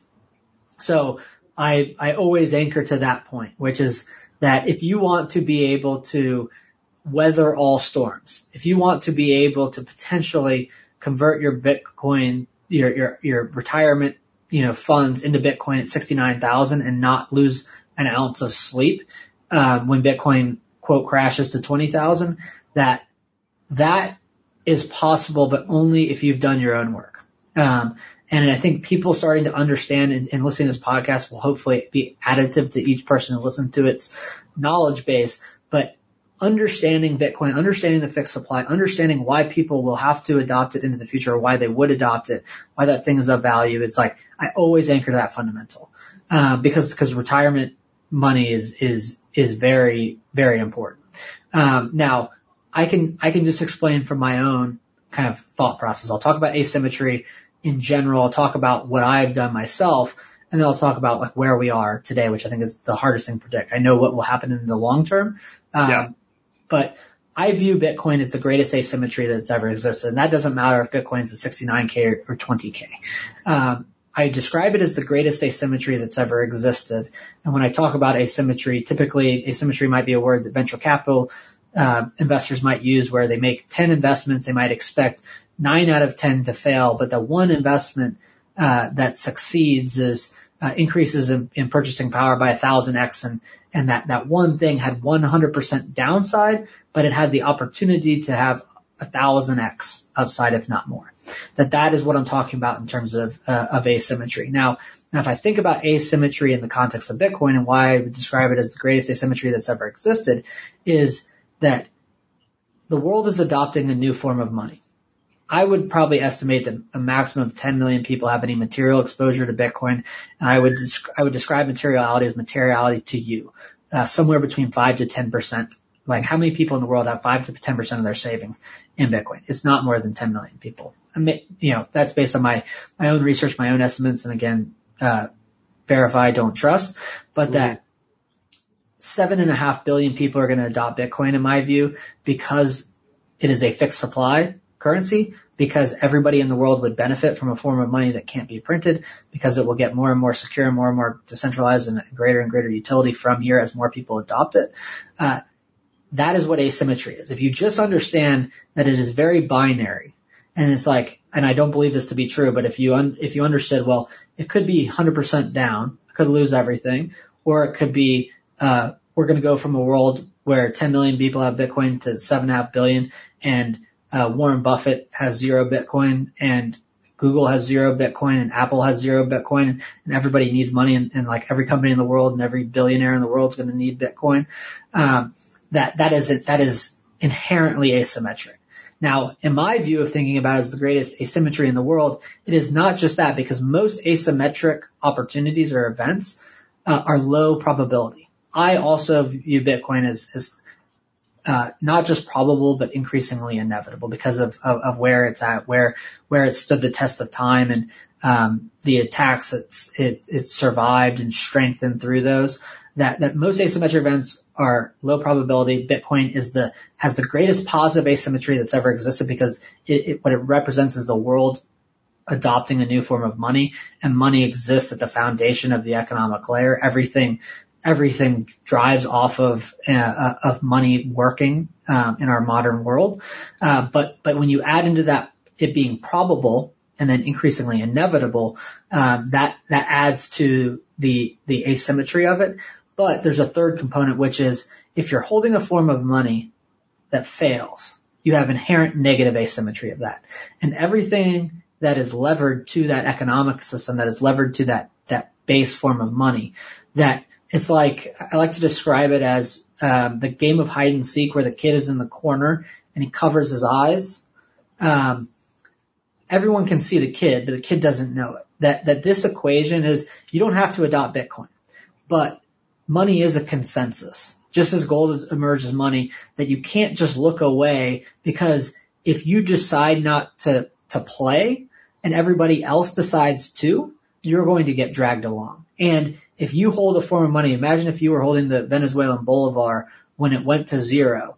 That is what negative asymmetry is. Sure. So it's positive asymmetry with the probability versus low probability versus the risk that you're wrong and you don't play and you hold the form of money that doesn't just get debased, but that is no longer accepted, that it's inherently ne- ne- negatively asymmetric.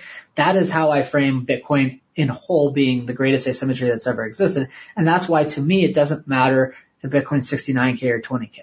Now, when I come to the question of retirement, and I did this myself back in 2020, um, I moved out of uh, the, the last semblance of what I had in the legacy financial system was in treasuries, um, and I converted it to Bitcoin. I did that at a point in time. People can do it in points in time.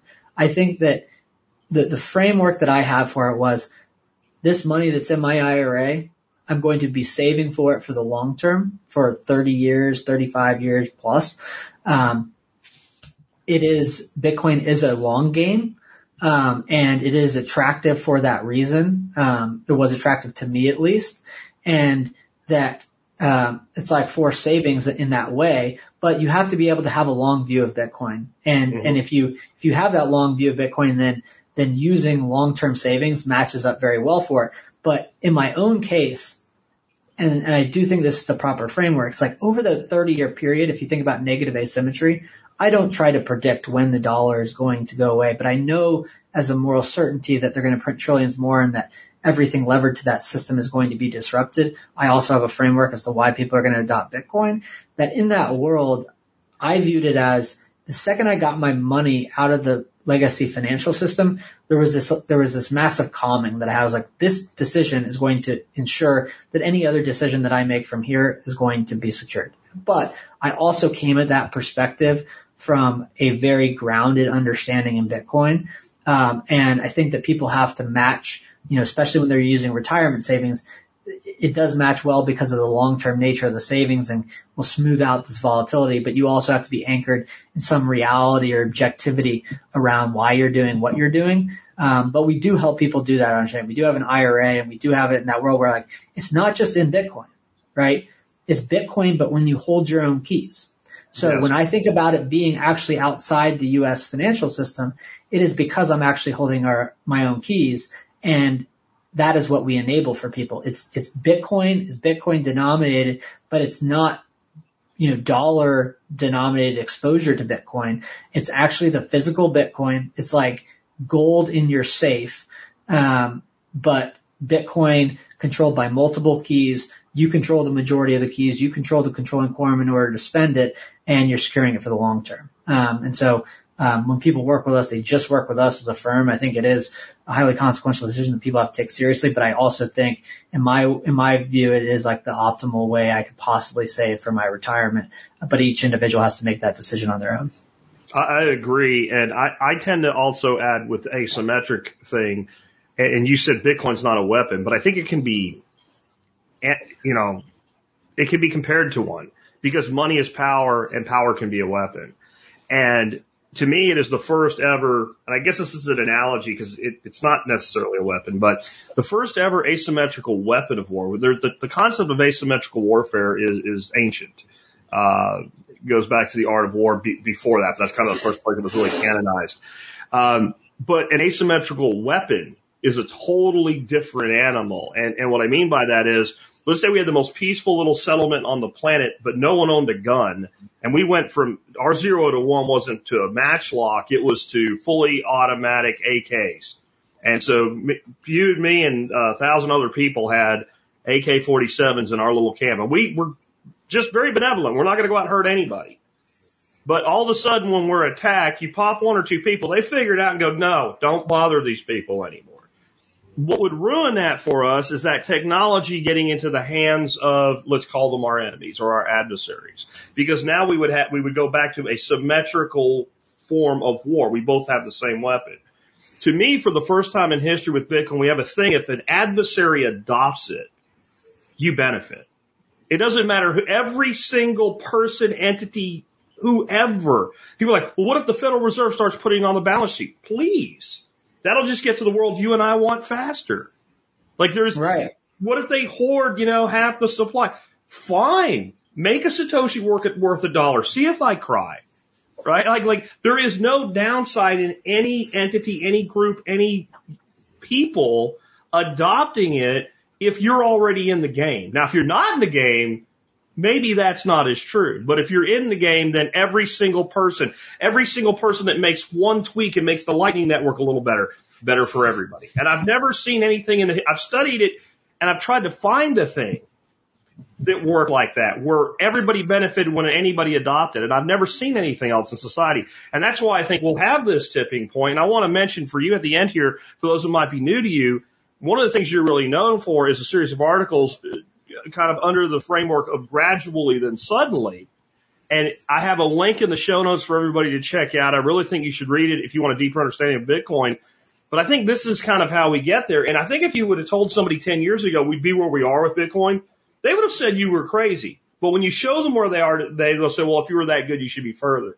And I think that is kind of that gradually then suddenly thing. Like it will be one big moment where it happens almost overnight, but it really might be a couple decades of build up to it.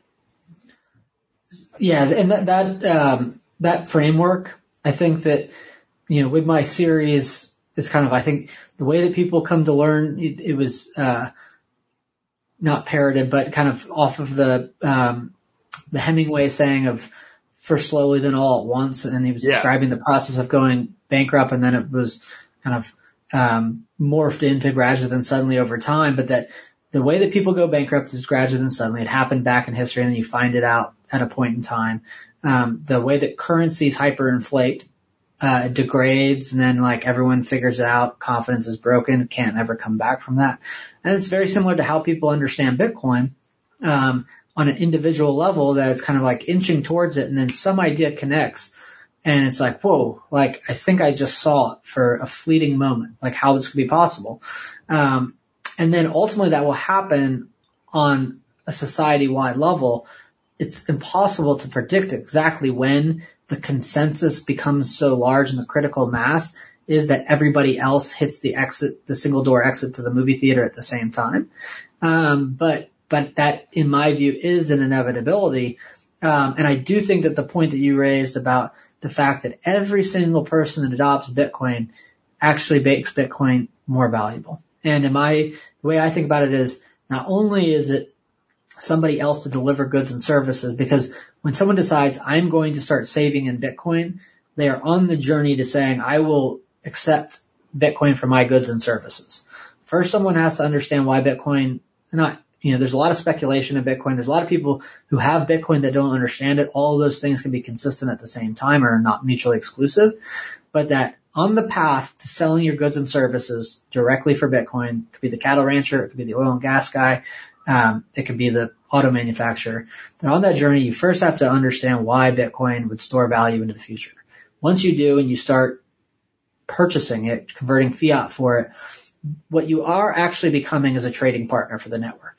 Some people decide to build on Bitcoin. Sometimes some people decide to, to write about Bitcoin. Some people decide to deliver value, but everyone who's saving in Bitcoin is delivering value to the Bitcoin network and what they represent is trading partners. So if the, you know, the context of the Fed, I don't think the Fed produces much value, so it's going to be hard for them to accumulate a ton of Bitcoin. Um, but if the Fed adopts Bitcoin, great. The BOJ is going to have to act, act next, the, you know, ECB or whatever it breaks up into when the Euro project actually fails, um, probably in a final way.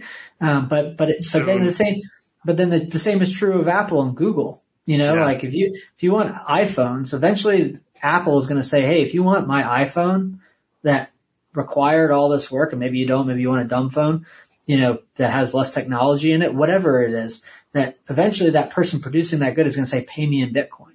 Uh, that person that adopts it is on that journey. And if I think it was an article I wrote called Bitcoin obsoletes all of the money that when you, when you start to understand, I don't know which law it is, but, um, each individual, imagine there's a million people in the, in the Bitcoin network and one person joins the Bitcoin network. The, the amount of trading partners just increased by a million. Everybody in that network could That's one new partner. has one new partner. Um, and that, and then, and then when you think about that, each person is not just creating a one to one expansion of the utility. Uh, it's a one to many relationship and that also kind of in that universe, um, that as Bitcoin becomes more valuable, as more people accept it, as more people adopt it, as the fixed supply gets spread out and more and more to more and more people, that what it represents is being able to take the same nominal unit of currency that represents more value that's transferred um, over the internet, and that that kind of function of adoption actually um, adds to its adds to its utility too. So um, it is it is like money is very unique in that regard, um, but but it's also very logical as to why that incremental adoption um, you know increases and also increasing at a at a at a rate of multiples, if not orders of magnitude. Uh, and and also like when you think about it, imagine because you also made this point. Imagine the first hundred thousand people to adopt Bitcoin. They had to be a, a certain type of um, you know genius slash crazy slash weird Pioneer, right? Pioneer, To be able to get shot in the back. Like, you, Yeah. Yeah. And now a lot of those people probably don't still have Bitcoin. They might have sold it when it went to a dollar. Um, Yeah. or ten dollars. But then imagine the next hundred thousand, more more to the point. Those those hundred thousand, those people were still probably weird. Um, or genius or pioneers. Then then think about the first million. Like starting to like you've got to start to get outside of like the truly, you know, pioneering crowd. Like when you get to a million people. Well now next imagine the next million the next million are less than that first million. That like it, it's easier for the next million to adopt Bitcoin once the first million have already gone before them. The consensus is starting to form. Now the next 10 million. Well, the next 10 million are easier than the first 10 million because the consensus is more obvious. There's more infrastructure. There's more trading partners. So it's not just that the network itself is a greater utility as there's more infrastructure that with each new trading partner, Bitcoin actually becomes a, uh, a greater utility. It's that with each next wave, the consensus is, is more and more clear. It's actually mentally easier to arrive at Bitcoin, uh, and easier to understand it as money as the network grows. Um, because that next 10 million, the next 100 million, the next 100 million after that, they're, they're actively, um, in a much functionally easier place to arrive at Bitcoin as a consensus of money because of all those people that went before them. Uh, and that's, and, you know, partly it's because there's more, you know, authorship, my series called Gradually and Suddenly, the Bitcoin Standard, Inventing Bitcoin, Mastering Bitcoin, um, all that knowledge base is growing, but it's also, I'm looking at my peers. Hey, 10 people that I kind of respect and that I don't view as, you know, um, you know, living on the corner of an internet, they're, they're saying that there's something here in Bitcoin. It might be Jack Dorsey. It might be, um, it might be Paul Tudor Jones. It might be somebody that exists in whatever, whatever corner of the globe you, you pay attention to as signal. As soon as a few of those people arrive at this consensus, you might be like, okay, this feels like magic internet money to me, but two people that I really respect are saying very rational things and I, and I know them to be rational and I view them to be high signal. That's why it's easier for you to then adopt. And then that just, you know, existing on a spectrum becomes easier and easier because then there's two people in your circle, then there's three people, then there's four people. And you're like, man, I'm starting to be the one out of consensus. I need to take a look at this. Yeah, and I mean, I kind of look at like if, if you look at the cycles we we had, we went from geeks arguing about Bitcoin to nerds arguing about Bitcoin to like podcasters and influencers arguing about Bitcoin to millionaires arguing about Bitcoin to billionaires arguing about Bitcoin to heads of state arguing about Bitcoin. That's kind of like how I see the halving cycles now up to this point and like, well, what's the inevitability of what comes next? And that leads into, I, you've been here a long time. I so appreciate you giving this. I didn't expect it. So thank you. Uh, but kind of with that thought, and, and one question from the audience, if, if you could give us the time for that. Uh, K-Bonk says, what do you think the three tipping points are for Bitcoin as a world reserve currency? Like what, what puts us over the finish line? So I, I was going to say one last thing on that point that, you know, cause as you were describing that process of like, you know, kind of the scale of people who argue about Bitcoin and it's getting yeah. mind shared by more and more people. It's also why Bitcoin is so asymmetric, which is like two billionaires thinking about like Jack Dorsey and Warren Buffett. Like one person can see it, one person can't see it at all, but each individual has the opportunity to beat Warren Buffett to the greatest asymmetry, right? Um, and that Bitcoin is not an IQ test. It is a common sense test. It is, does money grow mm. on trees or does it not?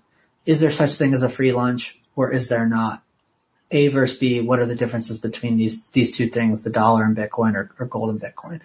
In terms of tipping points, um, I think that it is very difficult to, um, is very difficult to predict timing. I, I prefer to, to anchor in first principles and things that, that, uh, that I can beat to a drum in terms of questioning first principles and then having those anchor points to, to then come back to, to question the world as it evolves and is vo- particularly volatile to say, are these things that, that inform my past decisions still true? Uh, and are they objective? And am I, am I rationalizing my logic? Am I putting kind of flags in the ground and then, and then moving them or am I being consistent?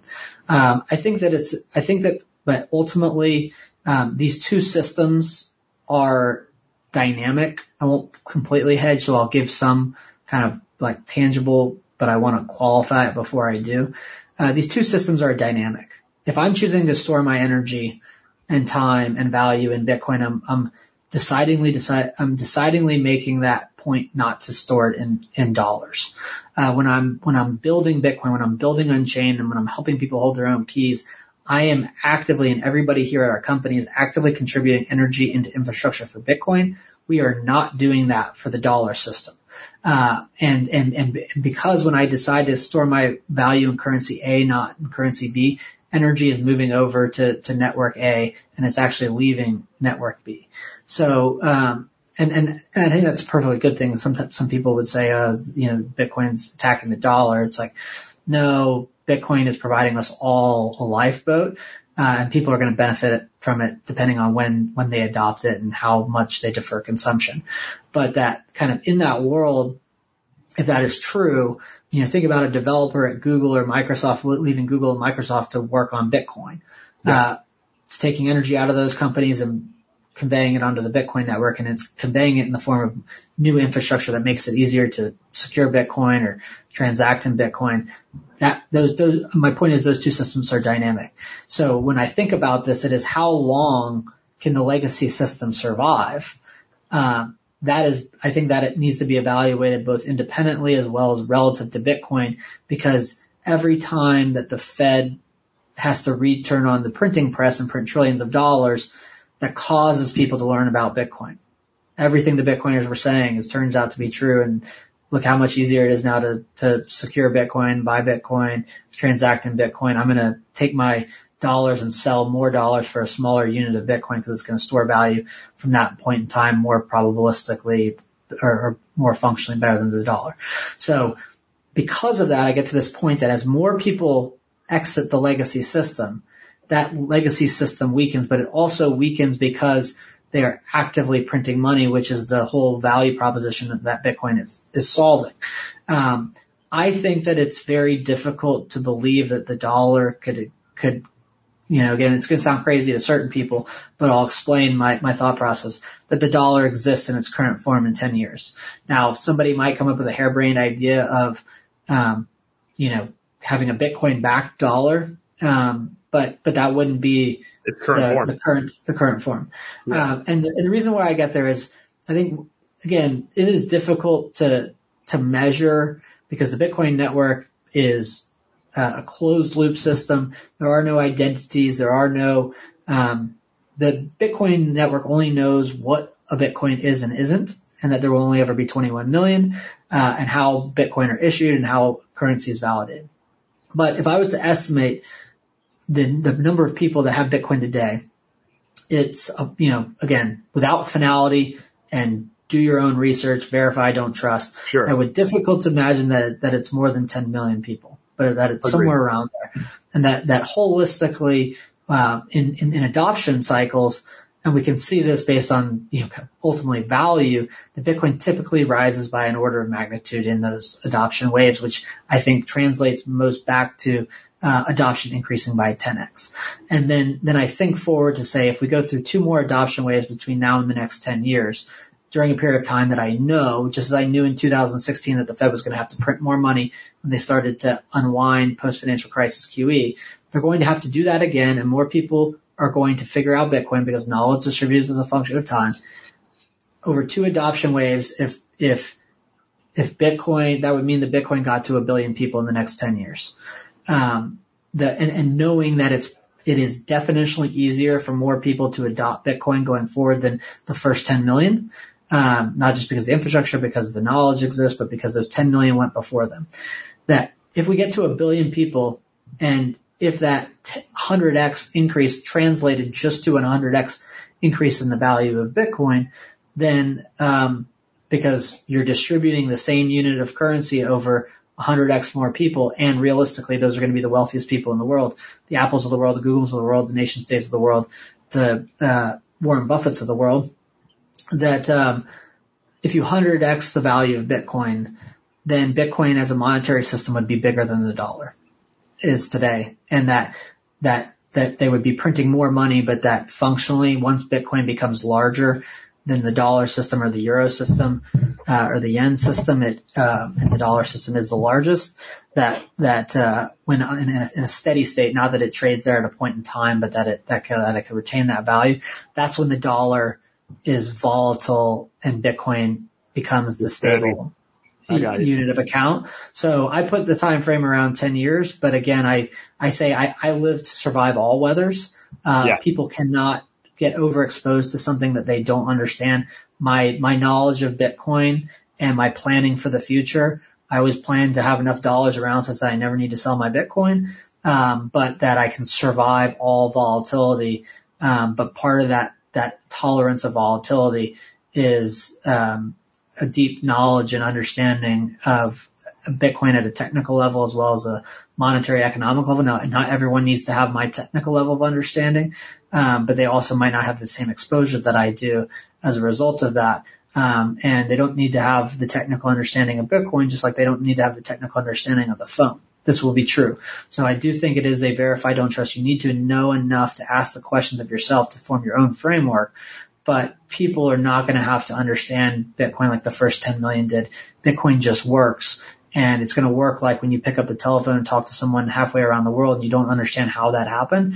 Uh, people will be observing in the marketplace currency A losing value relative to all other currencies and, and, uh, and goods and services and currency B, Bitcoin, uh, holding its value, increasing in purchasing power, uh, and that that knowledge distribution only accelerates and that's why kind of thinking about how Bitcoin's been adopted historically in waves and then kind of look, looking forward to the next 10 years and saying, will a billion people have Bitcoin in the next 10 years? I think that that is probabilistic.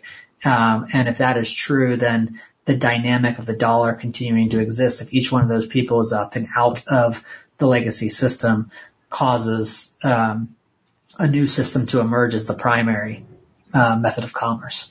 So I agree with you on not knowing time. I like the 10 year number. And the reason I like the 10 year number, about halfway through a halving. So Right. 10 years is the completion of this halving cycle, the full four years, and the completion of two more. Right. That, that, and if you look at historically, that, that translates out on track with what you're saying. But I can't do timelines and I never try to. When, when, when K Bonko asked you for three tipping points, if I have to come up with like not when, but what to see, I, I said earlier, I think one would be the, the, the ability of Bitcoin to exist in a form where it goes into pension accounts. I think the second that happens, it's a massive wall of money. Uh, it's also a major lockup of available supply. It's a huge supply shock, right? Uh, I think the next thing from there, and you you hit it a bunch of times through your statement, one major company adopts Bitcoin in a significant way, and people would say, well, MicroStrategy. MicroStrategy is not what, and Michael Saylor would agree, I think, is not what I mean when I say major corporation, an Apple, a Google, somebody like that, uh, starts to put it on the balance sheet, starts to integrate it into their product set, et cetera. And then your last tipping point is any major nation. And El Salvador or Central African Republic's not a major nation. A, you know, I think the state of Florida's got a, a three times the population and a hundred times the money of an El Salvador. Florida adopting Bitcoin would do more for Bitcoin uh, than El Salvador would. So some nation of you know significant size, so a nation a nation state the size of a Texas, a California, a Florida, a New York adopts Bitcoin, and then what happens is in each of those the other parties must uh, engage. So pension funds start to really, and I mean actual pension funds, not some weird thing you can do with Fidelity or the awesome products that you guys are opening up, but where it goes mainstream, then pension funds have to start competing with each other. One major corporation does it, the other corporations have to compete with each other. One major nation state does it, the other the other banks, the other nations have to compete with it. And those three things, and I could be totally wrong, like you said, you know, verify, don't trust. But if I have to pick concrete things, those are the things I can see that possibly make this happen. Yeah, and I would say to kind of yeah get to that point. One, I think that it probably happens when five to ten percent of the world, uh, or at least kind of wallet share uh, or wealth forms that consensus. Because um, it's not just the the num- the individual person, even though that's a key part of it. It's like, hey, are they Apple or are they, you know, somebody with, you know, a thousand dollars taking those two things are not created equal. Yeah. Um, when it comes to, to storing wealth in the Bitcoin network. Um, I would say that it, you know, it's interesting. I would say a few different things. Um, you know, I, I do think a like G7 country yeah. adopting it. Uh, I also think that a G7 current country that is not China banning it, like a Western, uh, a Western country coming out and being like, oh no, this Bitcoin thing, we can't allow it. Cause that's the fait accompli. Like everyone says, like, what couldn't Bitcoin be, just be banned? And when you start to understand, well, hey, gold was banned, but gold didn't cease to, to be of value to the world. Bitcoin's harder to stop. Um, and if, if the, it's harder country, to stop than drugs. If a, if a, if a, yeah, absolutely. uh, and it's a greater, and, and it's a greater utility.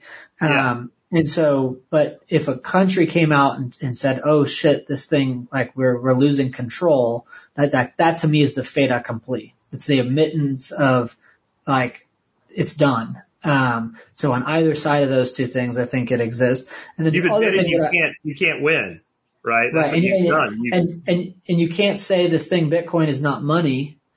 At the same time, you say like we have to ban it because it's threatening our global hegemony. Yeah. You know, uh, or at least you know within our four walls hegemony and, and monopoly. Like it can't be those it can't be those two things, and that's the signal it's sent. If they were were ever to ban it, Saif has a great quote that is, if your co- country ever wants to ban something, you should probably want to own that. Yeah. Um, but um, but then the other thing would be, and I don't, it's not that I disagree with yours, but the tipping point is like when it becomes clear and obvious that the energy industry has figured out that Bitcoin can solve a problem for the either the stranded capturing, energy. the capturing of stranded energy or the, the stabilization of, of grids and how grids are conceived and, and you know kind of matching supply and demand, uh, which is an inherently complex and persistent problem. Uh, when the energy industry pivots full into Bitcoin, that too will be the tipping point. Yeah, I want to revise my list now. I want to put that one on my list. I don't know which one I want to take off. But I think you're right because that affects every little, every, seriously everything everywhere in the world because everybody uses energy. I think that's a better one than, I'm not sure which one, but one of them has to come off the list. Dude, thank you. This has been great. I want people to know I have links to your Twitter, Unchained Capital's Twitter, Unchained Capital's website, your series of articles, which I think everybody should read. I believe Guy Swan put most of them in audio. So if you want to consume an audio, I think you can find them on Bitcoin Audible as well. Uh, thank you so much. You gave me two hours, man. I, I, I sincerely appreciate it. You sound a little stuffed up. Maybe you're working through a cold or the COVID or something. So thanks for hanging in there for us, man. It was great. Just a little Austin, Texas allergies. You know, Oh, these yeah, two the weeks. Mountain First, yeah, first couple of weeks of October, it gets me every year. Uh, but yeah, no, appreciate you having me on. I know we missed the, the first time, but uh, was really excited to come back on. And yeah, people can find us at unchained.com if they're interested in learning about what it is we do. If they go to that URL, unchained.com, they can schedule a consultation. We'll talk with a member of our team. If they're interested in, in the IRA and understanding the, the, the benefits, they can talk to one of the members of our team live. So, uh, recommend that people do that. And then, yeah, I'm on Twitter. It's in the show notes. My series gradually then suddenly, um, love sharing the knowledge base about Bitcoin. So appreciate you having me on, Jack. Um, and anytime you want me, uh, I'll be here. I appreciate it. Down there in the link of the video for those watching live, when the audio goes up, that link will go to the audio result. If you click on it this minute, it won't go anywhere because we're not quite done yet. It should go up about an hour from right now. This if you're watching live. Uh, Parker, again, thank you for being with us today. Thanks, Jack. I am so glad that we have added Parker to the Great Minds of Bitcoin series. If you're new to the Bitcoin Breakout uh, as a part of the Survival Podcast or as a standalone thing, either way, it may interesting to you know that we do have some amazing interviews with some incredible minds of Bitcoin, the likes of Oh, I don't know. How about Guy Swan? How about Brian Harrington? How about Parker Lewis now? Of course, recently Gary Leland and we'll continue to build out this series. If you want to find it, it's at the bitcoinbreakout.com. Just scroll down and look under tags and you'll see the fundamentals, uh, I'm sorry, the Great Minds of Bitcoin series. And there's a link in today's show notes for you as well. Uh, with that, let's go ahead and wrap things up. Let me remind you guys, if you like the show and the work that we do, you can always support me by just doing your online shopping at a little bitty website, just a redirect to one of the pages of my sites tspaz.com. That's T-S-P-A-Z, tspaz.com.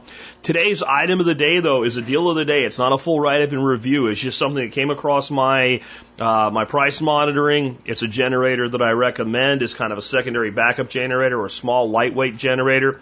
I wouldn't recommend you bet your life on it, you know, using it every day of the week or anything, but for the uh, occasional backup power use and along with camping and things like that, it's a fantastic generator. It's the WEN 2000 uh, watt inverter generator. This thing is quiet, guys. It's literally at 20 feet, uh, running quarter load, which would be, you know, a light load, but running a quarter load, it is quieter than an average communication, uh, an average conversation. An average, you know, conversation, probably the, the level you're listening to me speak to you now is about 60 dBA. This thing, when it's running quarter load, is at 51 dBA at 20 feet. And, and trust me, I, I, I don't own this generator. I own other generators. This is one of the generators I've put together in groups that I will recommend when they go on sale. I've used this generator. I've stand even at like a half, three quarter load, it is still really quiet compared to many other generators. It is normally sold for $429 retail. Everybody sells it retail all the time. It's marked down on Amazon right now to 350 bucks. That's almost 80 bucks off. Free shipping.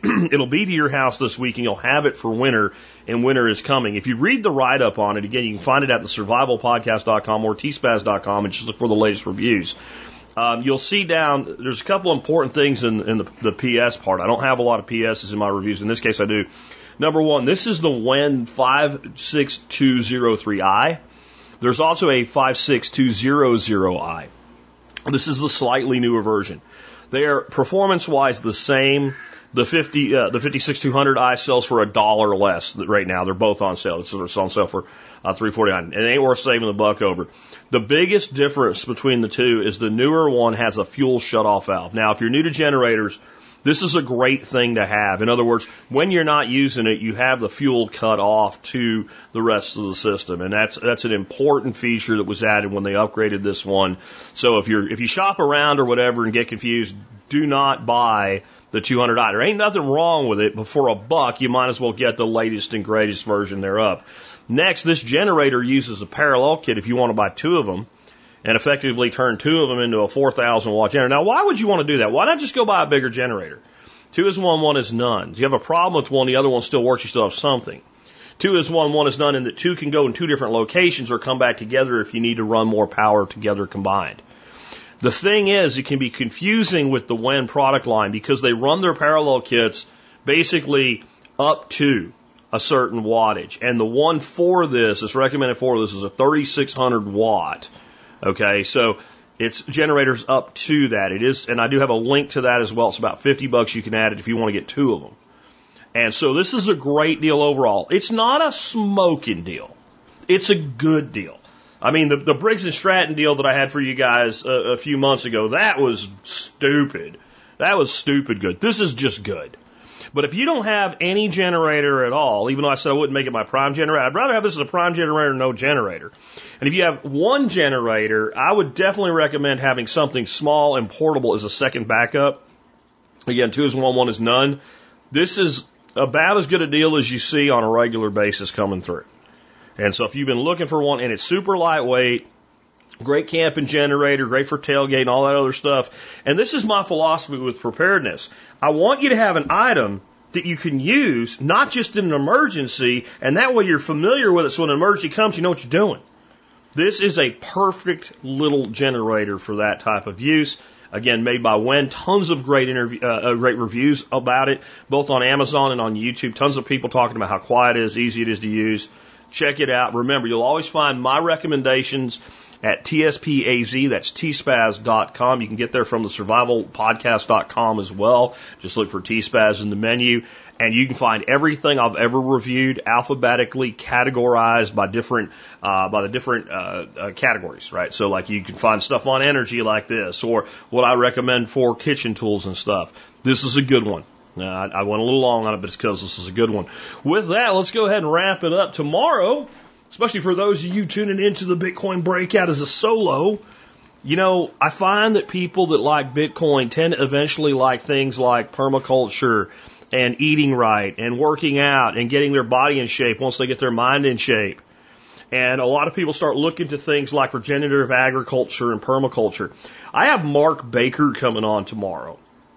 He is uh, the the force behind Baker's Green Acres. I help support uh, Mark many many years ago when his farm was literally attacked by the government because of the kind of the breed of pigs that he was raising were considered dangerous because they were brown instead of pink. I am not kidding. He'll be here to tell you about that tomorrow. He'll also be here to tell you about homesteading as the answer to America's food crisis. And this guy is a good dude doing good work. You're going to want to hear from him. I was really excited when I heard that he wanted to be on the show because it was, God, it was like six or seven years ago that he had that legal fight and we threw the force of the TSP community behind him. So TSPers tune in. Bitcoin breakout people. Start expanding your mind to the other solutions that are available. That's the entire reason I made Bitcoin breakout a thing instead of just making it um, part of the survival podcast. Well, I made its own thing because I know, I know this movement has force. I've seen it time and time again. Dude finds Bitcoin number go up, realizes number go up is less important than freedom go up, then learns about the economic system, then learns about the lies like we talked about with, with Parker today, then says, wait a minute, what else am I being lied about? Then looks at the, the health of, of society and says, why are we so unhealthy? Starts digging into that, and next thing you know, we have this common ground where we start realizing where the real solutions are. So if that interests you, even though you're a Bitcoin purist, tune in tomorrow. Everybody else will catch you then with been Jack Spirko with another edition of the Survival Podcast. You pull yourself up, they keep bringing you down. Are they gonna bail you out or just run you around? Said you should have a house the American way. A dollar down, a dollar a month, and you'll never have to pay. There's a better way to do this. Let me show you a better way.